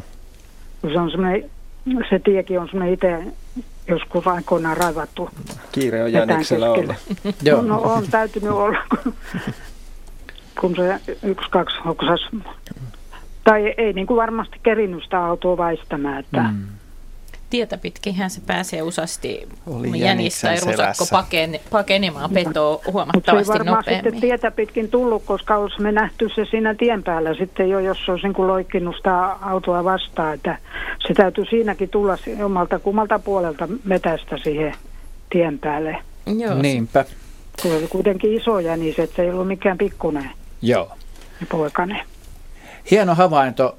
Kiitos Leila tästä havainnosta ja kiitos soitosta ja toivotetaan hyvää kevättä sulle sinne Ouluun. Luontoilta jatkuu ja seuraava soittaja toivotamme Kalle Seppälän tervetulleeksi lähetykseen. Terve Kalle. Terve. Vilppulasta soittelet. Onko Vilppulassa kevät jo pitkällä? No kyllä lunta näkyy, kun ikkunasta katsoo, mutta ehkä se on sitä itse kolalla kasattua. niin se tällä sulamisvauhdilla alkaa olla kohta ainoat kasat siellä, missä sit on kasat. Mitä kysyttävää sulla on meiltä?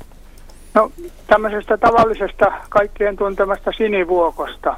Hyvä. Että kun sinivuokon kukka on tuolla luonnossa siinä pensaassa, niin tota, sitten kun se kukka lakastuu, terälehdet putoo ja siemenet putoo, niin sieltä kukan alta paljastuu normaali sinivuokon lehti. Ja mitä mä muita heinäkasvia katselen, niin niissä on lehdet erikseen ja kukkavaret eri. Ja, ja siementen valmistumisen jälkeen ne kuihtuu ja ne joku syö tai ne varisee maahan. Että onko sinivuokolla joku erityisominaisuus historiasta vai onko muilla heinäkasvilla kukilla tämmöistä lehden ilmestymistä kukan alta?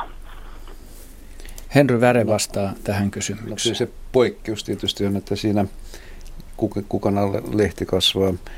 Ja nämä ruohokasvit, mihin tämä sinivalkoki kuuluu, niin siinä lehdethän on yleensä tämmöisenä ruusukkeena maksa, maksamalliset lehdet siellä. Ja, mutta kukathan on muuntuneita lehtiä, että alkujansa kaikki terälehdet ja verholehdet on ollut ihan tavallisia kasvulehtiä, jotka on muuntunut toiseen tarkoitukseen ja joskus tapahtuu tämmöisiä niin sanottuja takaumia, että osa terälehdistä tai verholehdistä voi kasvaa kasvulehtien kaltaisena.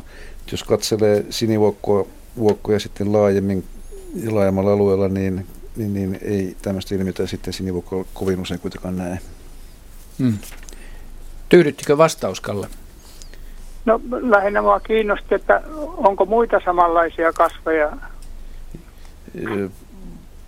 On, muillakin kasveilla tapahtuu sitä, että osa kukkalehdistä muuttuu tai on alun perinkin kasvanut kasvulehdeksi, eli tavallisen lehden näköisiksi. Yleensä on Kevät linnun silmä. Kevät linnun silmä on tämmöinen, mutta osittain se on, siis on aina poikkeus, jos terälehti tai verholehti on kasvulehti, jos tässä sitä tarkoitettiin.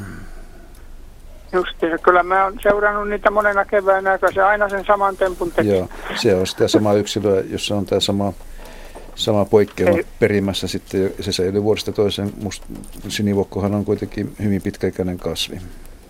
Mun, mun mielestä tämä on, tää on niin kaikissa sinivuokkopuskissa, mitä niitä kellarin kanssa katselee, että ei se ole yhden kasvin tai no. yhden ryhmän. Todennäköisesti niillä on hyvin pitkälti sama alkuperä, jos ne on kerran kellarin penkalla, niin vie sinne istutettuja alun perin.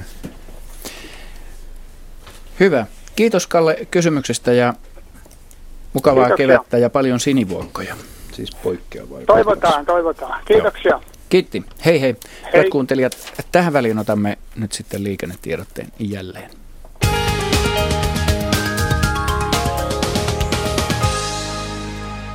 Liikennetiedote tielle 18553 Varisneva paikka Vihanti tarkemmin Jokelasta 3,2 kilometriä kuusiratin suuntaan. Tie on sortunut, tie on suljettu liikenteeltä.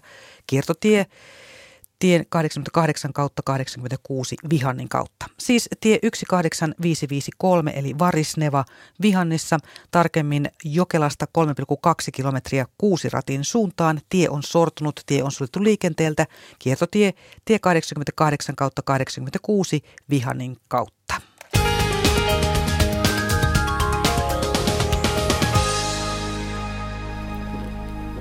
Aha, okei.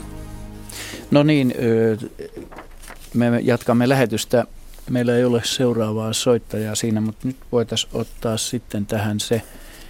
Henry pääsi vauhtiin tuossa, kun tuli kasveja, niin jatketaan tällä samalla sinivuokosta. Niin tässä on tällainen viesti, jonka Timo Saavalainen on lähettänyt koskien valkovuokkoja. Pian lumien sulamisen jälkeen valkovuokot peittävät eteläisimmän Suomen. Ne kukkivat lähes kaikkialla, missä on riittävä humuskerros.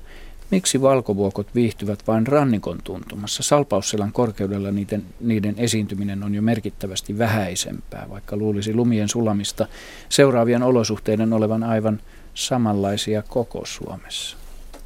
Kuinka pohjoiseen valkovuokko menee?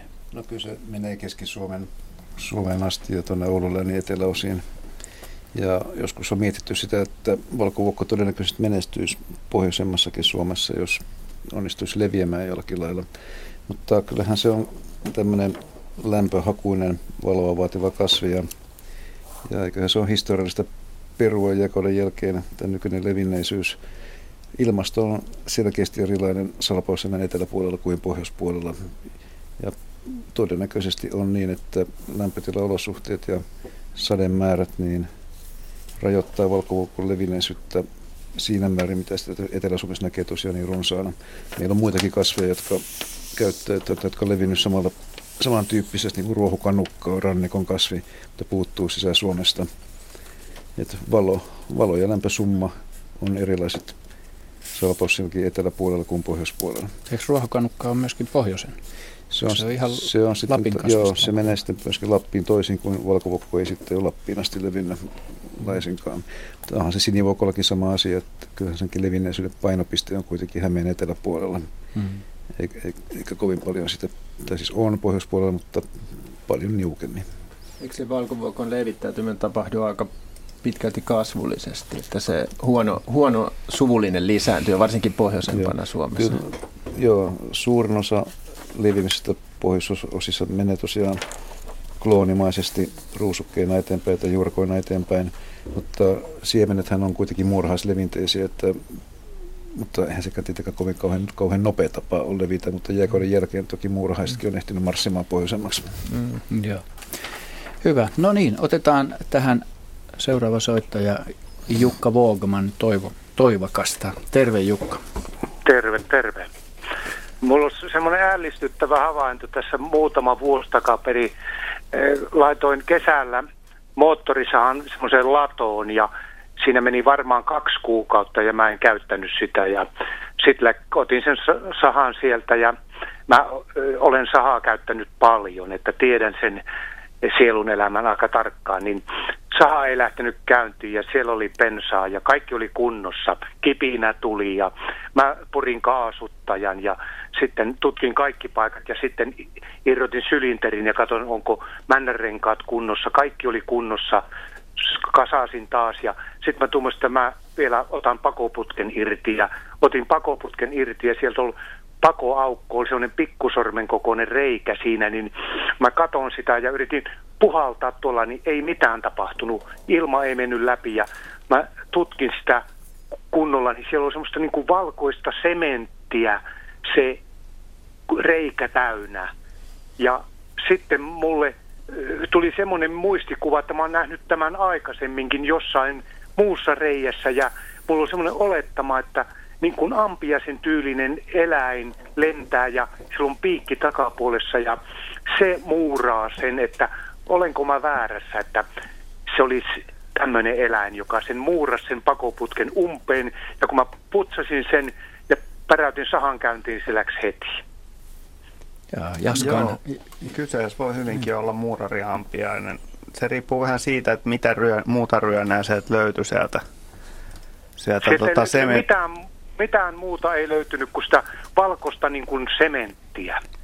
Joo, se, se voi, että se ei ollut vielä ehtinyt, ehtinyt tota, niin pyydystää sinne toukkia saaliksi omille, jäl, omalle jälkikasvulle, mutta tosiaan meillä on kahdenlaisia tämmöisiä muuraavia – muuraavia pistiäisiä, toista muuraarimehiläisiä, jotka sitten täyttää tietenkin siitä pölyllä ja muulla vastaavalla kamalla, niin nämä, nämä tota niin, kennonsa ja sitten aika usein on, on muurariampiaisia, jotka on meikäläisiä näitä tavallisia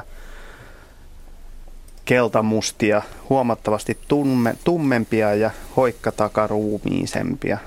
Lähinnä sellaisia tumman sinisiä tai mustia ja hyvin ohuet keltaiset juovat. Niitä on useampia lajeja. Ne tosiaan niin kuin ihan mielellään esimerkiksi, jos on joku tuommoinen talon, talon betoniseinä, sinne jotain reikiä, niin ne todella hyvin, hyvällä suojavärillä niin muuraa niitä umpeen ja pistää sinne tota, niin jälkikasvunsa kasvamaan. Ja näin, näin se on onnistunut löytämään teidän sahankin sitten. Että ne on, on aika epeleitä. Joo, ne todellakin muuraa sen. Joo. Et Kyllä. Sylkeää ja savea. Joo. No, se oli fiksu temppu, mutta ei minun kannalta. No, mutta sanotaan, että ne ei varmaan seuraavalla kerralla onnistu ihan hyvi, yhtä hyvin uunottaa teikäläisen saha, sahaus totta, hommia. Totta, kyllä. Mm. Kiitos Joo. Jukka kivasta kysymyksestä. Kiitoksia Kivaa kevättä. Hei. Joo. Hei hei. Pertti Aalto Keravalta on seuraava soittaja. Tervetuloa mukaan. Joo, hyvää iltaa. Iltaa. Pikkuvarpusesta olisi kysymys. Antaa Mulla on talon, talon ja kadun välissä on rivi Terijoen salavia ja on talvella laittanut siihen sitten talipalloja ja lintulaudan ja muuta syötävää. Ja siinä on ollut nyt kaiken näköisiä lintuja, muun muassa noita pikkuvarpusia. Ja tuossa pari viikkoa sitten jäin tuosta ikkunasta seuraamaan. Siitä on noin neljä metriä matkaa siihen Terijoen salavaan. Siinä yksi pikkuvarpunen istui aivan paikallaan.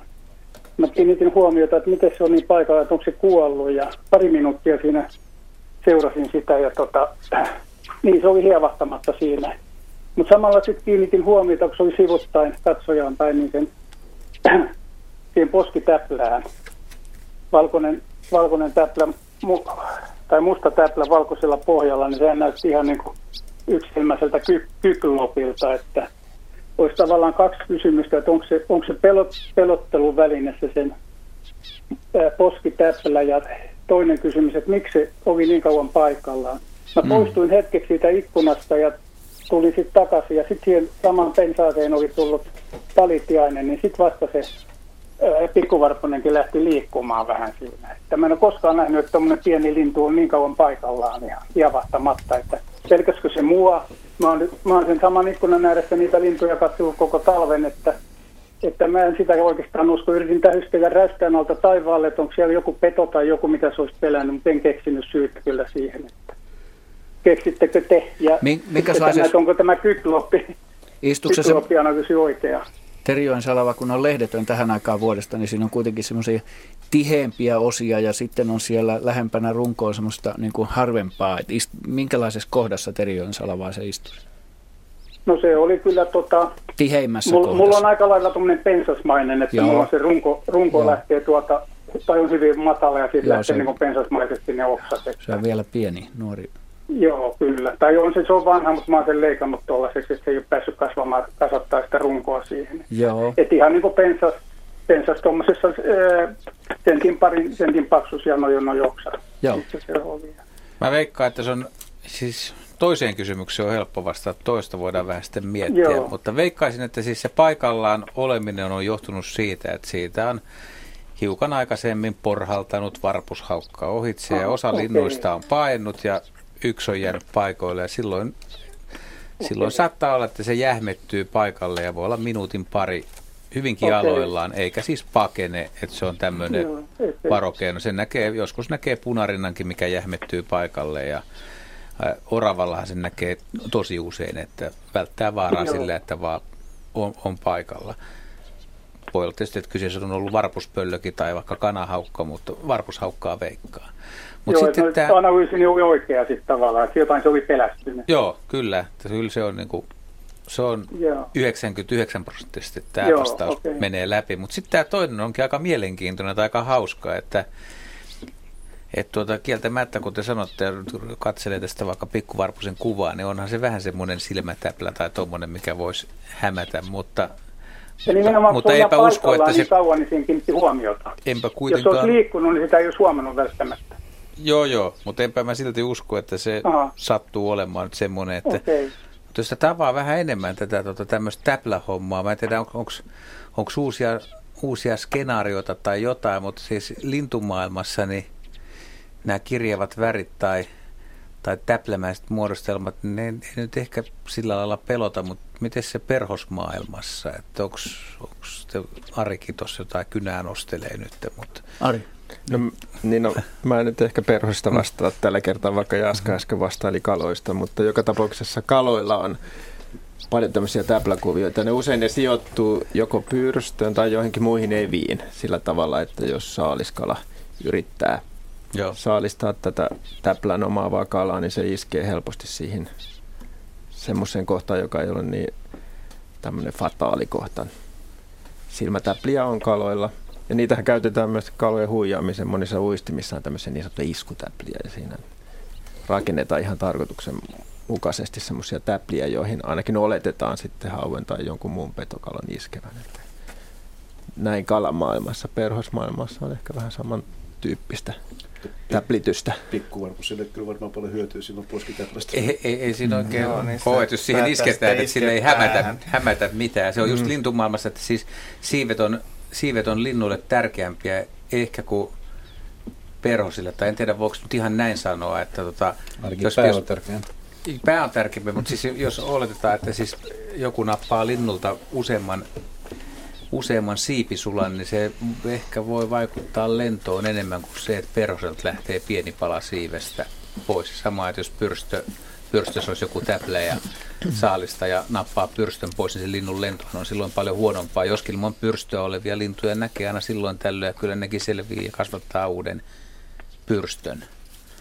Nyt mä vähän luulen, että, että tota, niin tämä perhosten varoitus, varoitussignaalit ja vastaavasti sitten, että niihin isketään, niihin silmätäpliin, niin on, on se homman nimi. Ja, ja linnulla se todennäköisesti, niin tämä on ihan varma siitä, että se on suoraan sanoen niin kuin koiraiden ja naaraiden kevätpuuhien järjestelyhommia. Noin no, ton tyyppiset sukupuolierothan se on itse asiassa. Se on pikkuvarpusellahan sitä ei ole siis, että niin, no, se on, kummallakin, joo, niin, joo, se on tosiaan. ne- Varpusellahan se- on, on tota, niin, selvä ero, mutta Mäkin No. katsoin sitten lintukirjasta sitä samaa ilmiötä, niin siinä se ei korostunut niin, mutta tässä kun se oli paikallaan ja vähän niin kuin luonnollisena, luonnollisena lintuna, niin se kyllä oli niin korostetusti silmän näköinen, Mutta- tuosta neljän metrin päästä katsottuna.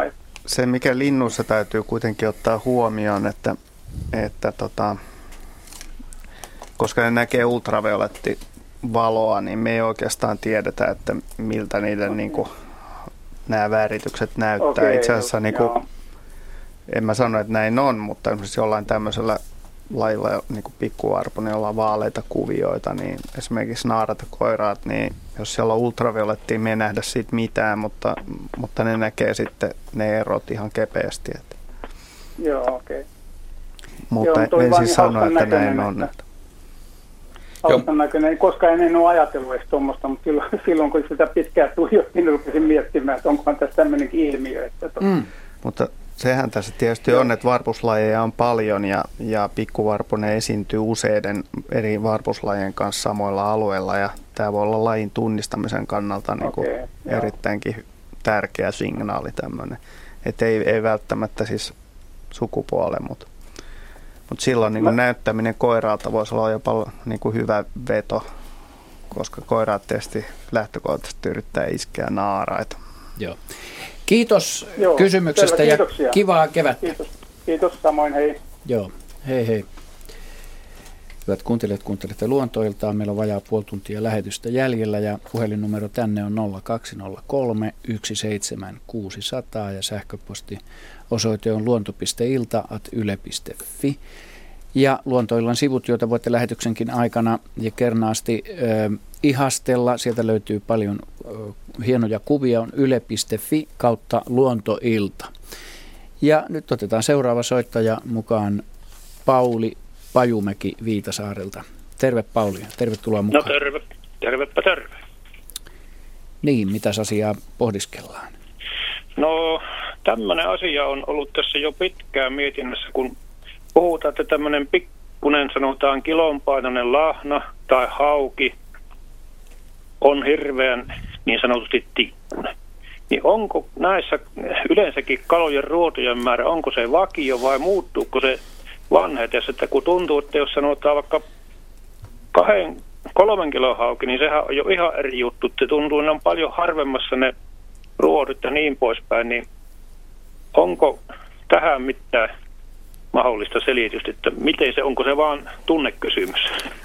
Kyllä se tunnekysymys on, että se ruotojen määrä on kyllä vakio kalan Aivan. koosta riippumatta, mutta tietysti se tiheys harvenee sitä mukaan, kun kala kasvaa, että se li- lihasten osuus kasvaa siinä kyllä suhteessa niiden luiden kasvuun, että isossa kalassa on, on enemmän ehkä lihasmassaa kuin luumassaa, mutta että se luiden lukumäärä kyllä pysyy vakiona, että sitä paitsi pienissä kaloissa ne luut, eli ruodot, ne on hyvin tämmöisiä neulamaisia ja ikäviä ja helposti joutuu suuhun ja sitä myöten sitten kurkkuun ja juuttuu sinne, kun taas isossa kalassa ne ovat hyvin luumaisia ja helposti eroteltavissa siinä syödessä, että näin se menee.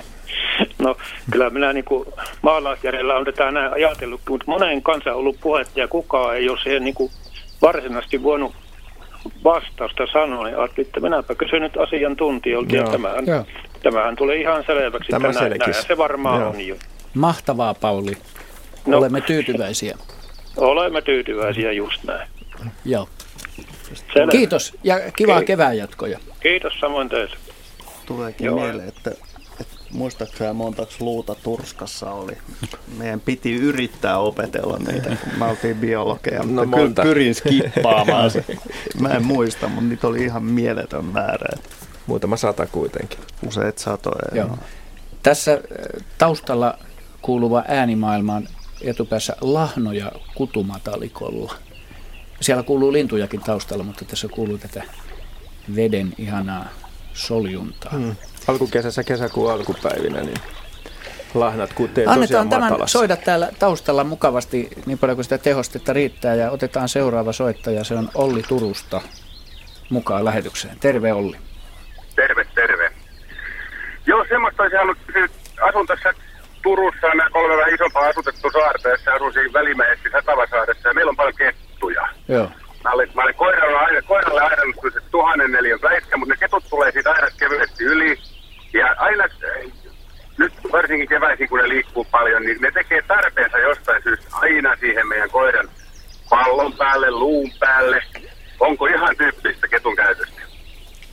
No kyllä se on ikään kuin tämmöinen haiseva vastalause nyt, että siellä on joku toinen petoeläin lähistöllä ja se, siinä on selvästi sitä koiran hajua siinä pallossa ja siihen on paras laittaa, että se voi olla kiven päälle. Sitten silloin se ei liity jonka toiseen petoon, mutta se viestin, viestin kulkeminen sitten ilmavirtojen mukana on, toimii hyvin. Mutta sitten tiedän niin kuin ihmisasutuksen parista, että siellä voi olla lasten joku lelu, jota koira on saattanut retuuttaa, niin sellaiseen, sellaiseen paikkaan. Ja sitten itselläni on semmoinen kokemus, että meillä oli tämmöisiä hajuposteja, eli semmoisia hiekka, hiekkakenttiä, jonka keskelle oli laitettu hajusteaineeseen kastettu tikku. Ja niiden tarkoituksena oli, että sit kettu ja supikoiran määrä kiinnostuu sitten hajusta ja tulee katsoa ja jättää siihen tassun jäljen siihen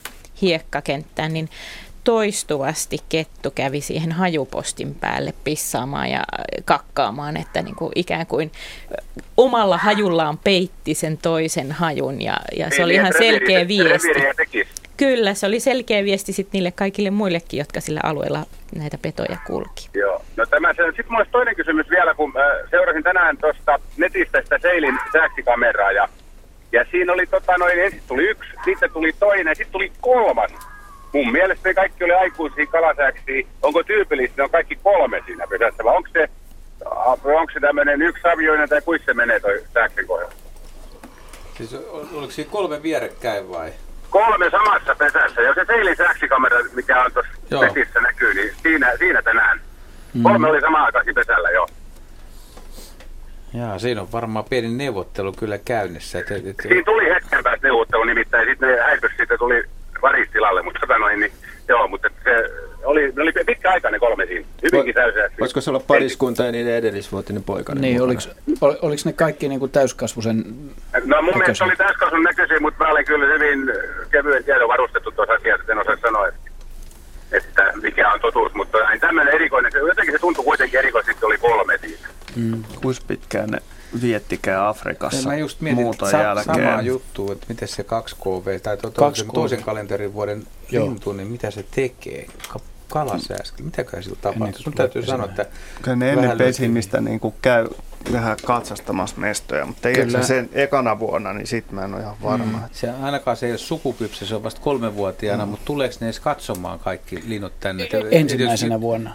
Niin, tai, niin Toisena yksi tulee. vuotiaana, eli, eli kaksi mm. toisen kalenterivuoden Joka lintuja. tapauksessa kyllä se jo täysikasvainen on siinä vaiheessa. Siis, no se on niin. kuin saman näköinen, että mm. sä, sä et sitä niin kuin tunne Niin, niin, siitä, mutta se ei ole sukukypsä. Ja se, että Mm. et, se, et, et jos se on se poikainen, niin tuleeko se sitten emojen kanssa, koska ei se kuitenkaan niiden emojen kanssa viettänyt, että nehän muuttaa yksikseen ja Mm. tulee eri reittejä, voi, voi talvehtia Joo. hyvinkin eri alueilla. Siis luonnontieteellisen keskusmuseon sivullahan on itse asiassa näitä satelliittimerkittyjä sääksien tota, reittejä. Joo, ja Mm. Mutta palaako ne samoille, kuitenkin ne aikuiset palaa samoille alueille? No, Vai? Suomeen esimerkiksi, mutta siis useita satoja kilometrejä voi olla, olla tota eroja. Ne ei pesi vakiopesässä joka vuosi. Mä luulen, että isällä ja äidillä voi olla jotain sanomista siihen. Niin, nimenomaan. sitä Niin, mä kyllä, joo. Mm. Näin. Kiitos Olli kysymyksistä ja kivaa kevään jatkoa. Kiitos sitä samaa. Hei hei. Hei hei. Hei hei. Kalasääskihän on, on muuttohaukan oha- ohella niin maailman laimmalle levinneitä mm. petolintuja. Et, Mm. Tai varmaan voi sano, sanoa suoraan, että maailman laimmalle levinnyt. Ylt ympäriinsä. Joo, va- Se voi nähdä melkein missä vaan, missä on vettä. Joo. Niin. Todennäköisesti siitä syystä itse asiassa juuri, että, että se vaatii vettä. vettä. Ja se usein Miksi? johtaa, Sitä on aika- ja sen loppuminen johtaa usein pitkiin liikkumisiin. Joo, ei, ei se Sama tot- juttu haikaroilla ei se, muuten. ei, se, tota, ei tässä ole kyse nyt mistään siitä, että se poikainen on tullut. Se, kyllä se, talve, se jää sinne talvehtimisalueelle. Aha, Että se on nyt kyse jostain muusta. Että jos siinä on kolme lintua, niin siis tuskin on niin sukulaisuussuhteista, mutta mm. voi olla hyvin kyse, että siinä on viimevuotinen siis pari, joka on tullut, mutta mikä on kolmas lintu.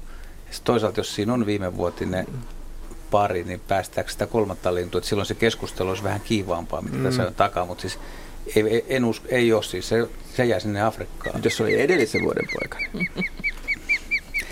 Ja se ei tulisi siihen. Niin. Sä täytyy soittaa Sauralalle. Mm. Jos, oot, jos Sauralla on netin ääressä, niin taas vaan kirjoittaa. Tässä on Joo. 15 mm. minuuttia aikaa, että missä mennään. Joo. Sauris laittamaan viestiä osoitteeseen luonto.iltaat.yle.fi. Ja nyt meillä on seuraava soittaja linjalla Ulla Mäntsälästä. Tervetuloa mukaan lähetykseen. Terve, terve. Terve, terve. Mitäs sinulla on kysyttävää? Ää, minulla on semmoista kysyttävää, että ää, asun toki Mäntsälässä, mutta meillä on mökki tuolla Kemiön saarella.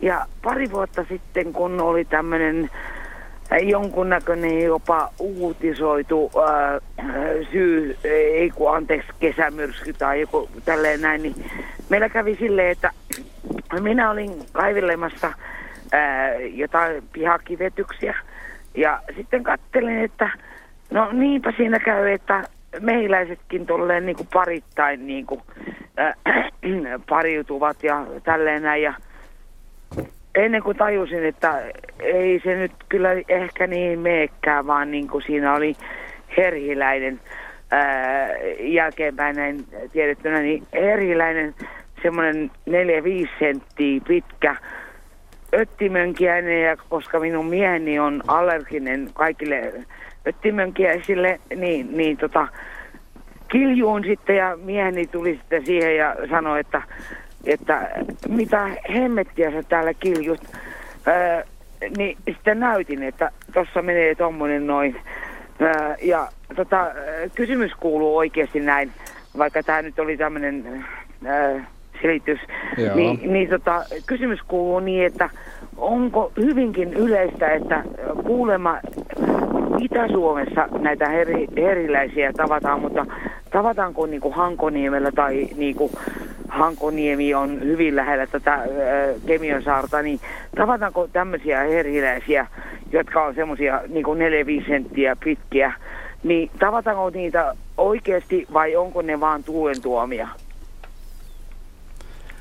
Tota niin, äh, mistä sitten tiesitte, että se oli herhiläinen? Sen takia, että se oli kaksi ampiaista peräkkäin. Jaha. Näittekö sen, sen pistime? Tota, ei. Pistin ei ollut ää, ää, niin kuin esillä, vaan niin kuin semmoinen törkeen kokoinen ampiainen, joka oli kaksi ampiasta peräkkäin.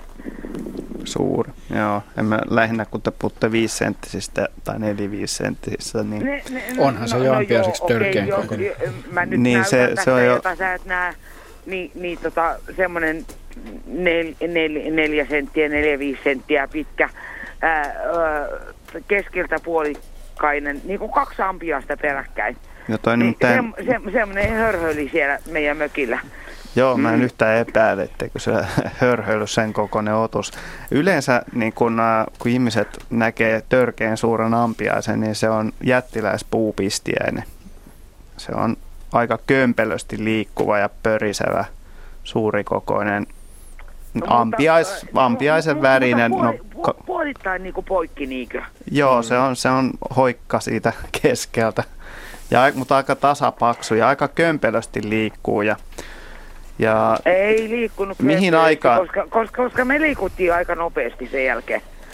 No sen, sen uskon, mutta tota, se on aika, aika hurjan näköinen otus, mutta – mutta vaarat on jo huomattavasti yleisempi kuin, kuin tota, niin nämä herhiläiset. Mutta joka tapauksessa vastaus tähän kysymykseesi, että voiko herhiläisiä nähdä Kemion saaressa tai, tai Hankoniemellä, niin ää, itse löysin pit, noin 30 tai 25 vuoden jälkeen niin itse asiassa Suomen ensimmäiset herhiläiset Hangon russaröistä ja Kemion saaren ööröistä ja nämä oli koiraita, joita silloin tällöin tulee ilmeisesti Viron puolelta sinne ylitte, mutta ei sen pesiminenkään täysin mahdotonta ole siinä mantereen puolella. Et itse asiassa tiedetään, että Tammisaaren alueella ja ilmeisesti myös Hangossa on pesinyt herhiläisiä ja, ja lounais muutenkin. Et, mutta se menee huomattavasti pohjoisemmaksi idässä, koska siellä on maantereisempi, lämpimämpi kesä.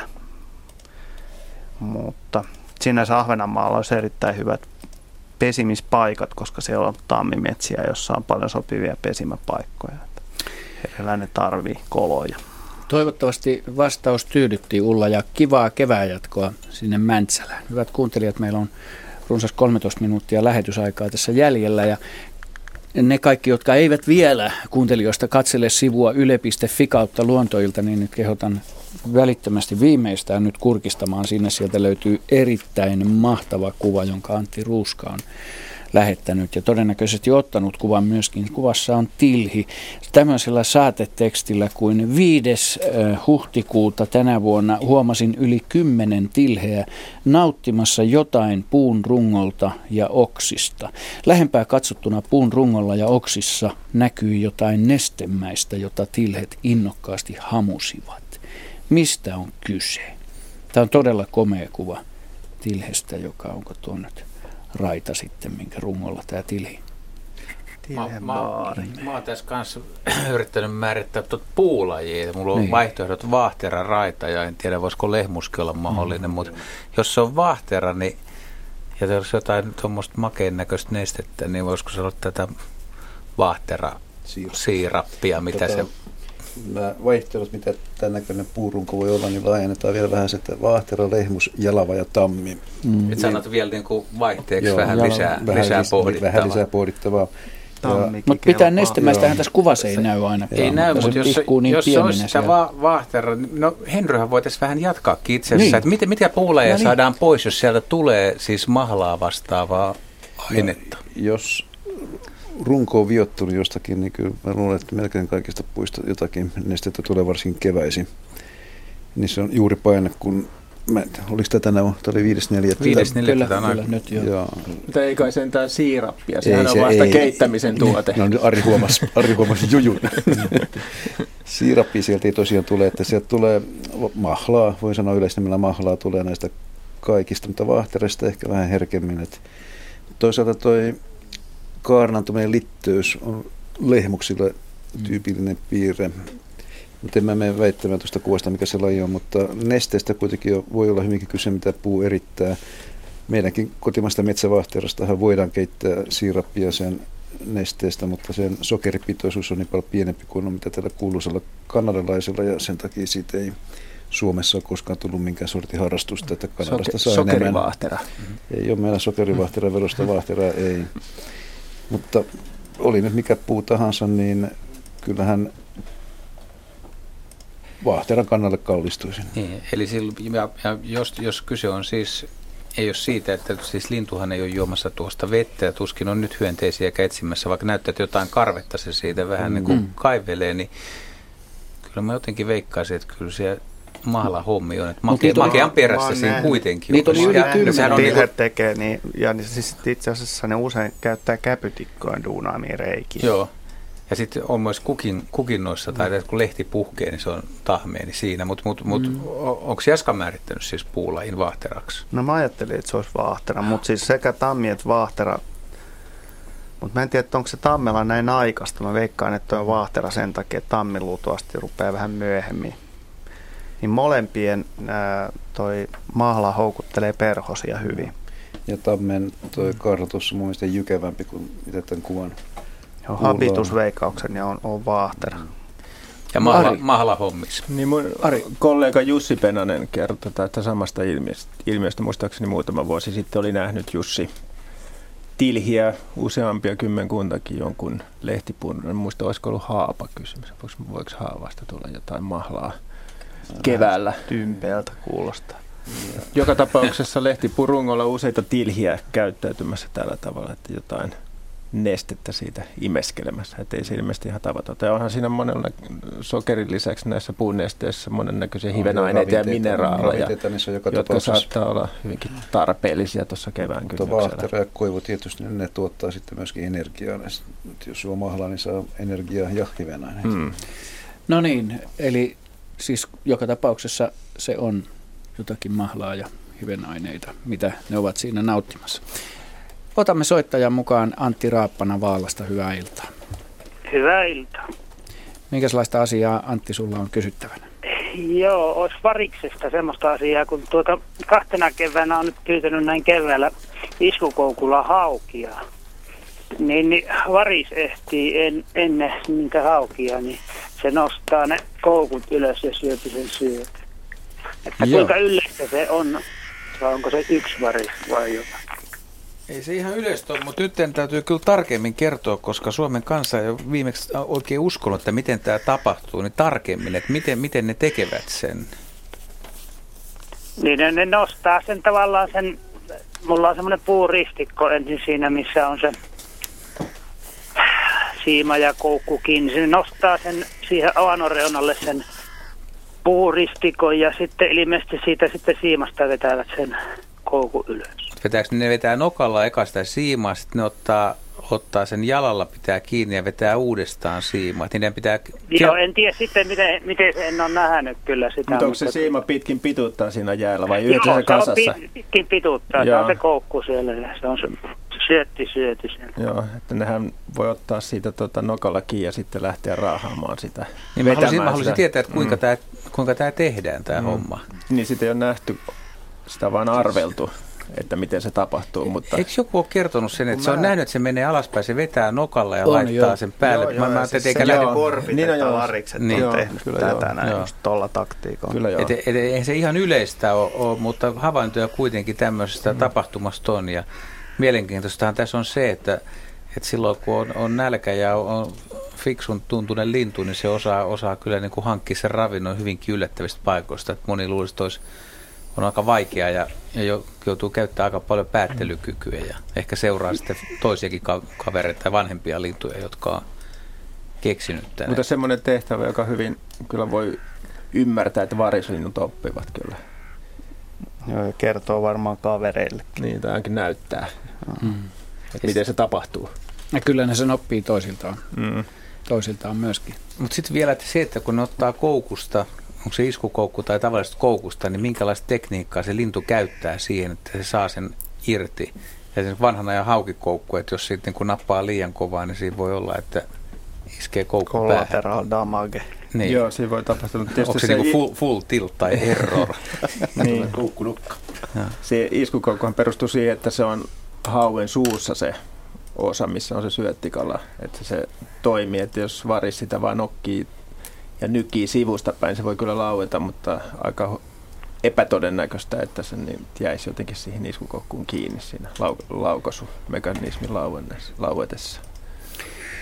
Kiitos Antti hyvästä kysymyksestä ja muuta kuin tarkkailemaan niitä variksia, niin näet sen itse actionissa, jo- jos se, mit, Joo, miten se no näin tapahtuu sitten. tehdä, joo. Niin, Kiitos. eli, eli Hyvä havainto se on, joka Hyvä havainto. tapauksessa ja hieno. Joo, kivaa kevättä. Joo, hei. Moi. Me ehditään tässä viisi minuuttia lähetysaikaa, niin ottaa ainakin yksi soittaja vielä mukaan. Ja Polvijärven suunnalta meille soittelee Osmo Keinänen. Terve Osmo. No terve, terve. Joo, kysymys on, että kun ö, Höytiäinen, joka on Pohjois-Karjalan kirkasvetinen ja puhasvetinen järvi, niin on tämmöisiä äh, niin kuin mittarimato tyyppisiä, joissa on imukuppi toisessa päässä ja toisessakin päässä ja, ja viruvat, viruvat sitten niin isommat, jotka on 6-7 sentin mittaiseksi. Ja kun olen verkkokalastaja, niin eniten on ollut lahnassa yhdessä ryppässä viisi kappaletta. Ja järjestyksessä, missä näitä, näitä kaloja on ollut, niin on hauki, lahna, lahna, matikka ja kuha. Ja se tähän, tähän vielä viime lauantaina Jämsässä eräällä pienellä järvellä pilikki ahventen mukana tuli ja siinäkin on käynyt kymmenkunta vuotta, vuotta niin parin vuoden aikana on räjäysmäisesti lisääntynyt tämän tyyppinen. Höytiässä ensimmäiset havainnot mulla on, on 15 vuotta taaksepäin, että, et, ja Jämsässä on kunnallinen uimaranta ranta myöskin, että mikä, mikä mato on kysymyksessä ja, ja millä keinon näitä voi sitten torjua, koska tämä on, on minun kokemuksen perusteella valtava räjähdysmäisesti lisääntynyt, lisääntynyt mato. Joo, Ari Saura. Niin, siinä on kysymyksessä kalajuotikas, joka kuuluu ihan tota, luonnonvaraiseen eliöstöön kaikissa järvissä, joissa on kaloja. Mutta joinakin vuosina, jos on otollinen kesä varsinkin, ne lisääntyy, niin kuin sanoit, räjähdysmäisesti. Ja ne lymyä näitä kaloja just kasvillisuusrannoilla, ruovikoissa, ärviä pöheiköissä ja vitapöheiköissä. Ja nimenomaan just tämmöiset kalat, niin kuin mainitsit, ah, äh, ahven, hauki, lahna, jotka viihtyy tämmöisessä kasvillisuus, kasvillisuusalueella, niin siellä ne sitten iskeytyvät näihin kaloihin kiinni. Imeytyvät yleensä hartioihin ja pääpuoleen ja imevät sitten kaloista kudosnestettä ja syövät ehkä sitä ihon pintakudosta. Joskus niillä voi olla niitä kymmenittä, että näyttää niin kuin hauilla olisi tukka päässä. Kalajuotikkaat, mutta ei ne varsinaisesti, ne on nyt näitä loisia, joista just äsken aikaisemmin puhuttiin, kalojen loisia, ja ei ne varsinaisesti aiheuta niille haittaa. Ja sitten tässä kun menee muutama vuosi, niin saattaa olla, että niitä taas on vähemmän, että niiden kannat vaihtelee yleensä lämpimien kesien jälkeen. Niitä talvella esiintyy runsaasti. Lämpimiä ja pitkien kesien jälkeen. Niin. Se, silloin niiden lisääntyminen onnistuu myöskin. Ja, ja silloin tietysti jos niitä on sadoittain, niin siitä alkaa olla sitten riasaakin kaloille. Mutta Joo, tota, kyllä, kyllä. Minusta mutta niistä... jos porkatessa, niin nousu, nousu ei ole aikaisempina talvina tullut, mutta nyt on tulluna, niin ne, onko sitten sateinen ja lämmin kesä viime kesästä? No se on varmasti tota edesauttanut näiden, tota, näidenkin otusten lisääntymistä, mutta en mä nyt olisi kauhean huolissani siitä, että joinakin aikoina niitä esiintyy paljon ja sitten taas vähemmän, että se on, kuuluu tähän luonnon ilmiöihin ja tähän ikuiseen kiertokulkuun tämä seikka. Joo, mutta kun peukalokynteen pistää niin kuin höytiä isomman, se oikein lopsahtaa, kun väjät, väjät sen poikki. Joo, se on, on erittäin, erittäin tehokas se imukuppi, että nimenomaan sen takia, että se pysyy limaisessa liukkaassa kalankyljessä tehokkaasti kiinni. Näin selvisi tämäkin. Kysymys. Kiitos Osmo kysymyksestä ja mukavaa kevättä. Hyvät kuulijat, meillä rupeaa tämän kertainen huhtikuinen luontoilta lähetys lähestyy jo loppuaan. Tässä punarinta aloitti ihanan soljuvan lurittelunsa. Kiitämme soittajia aktiivisuudesta, kiitämme kuulijoita, kiitämme kaikkia sähköpostin lähettäjiä ja kiitämme arvon raatilaisia, kiitämme tarkkaamossa henkilökuntaa, kiitämme Askoa ja, ja kiittäkää tekin minua. Kiitos. Kiitämme kiitos, Nasua kiitos, ja kiitos. muistutamme siitä, että seuraava lähetys, hyvät kuulijat, on 15. toukokuuta samaan tuttuun aikaan kello 18. Valoisaa, iloista ja lämmintä kevättä.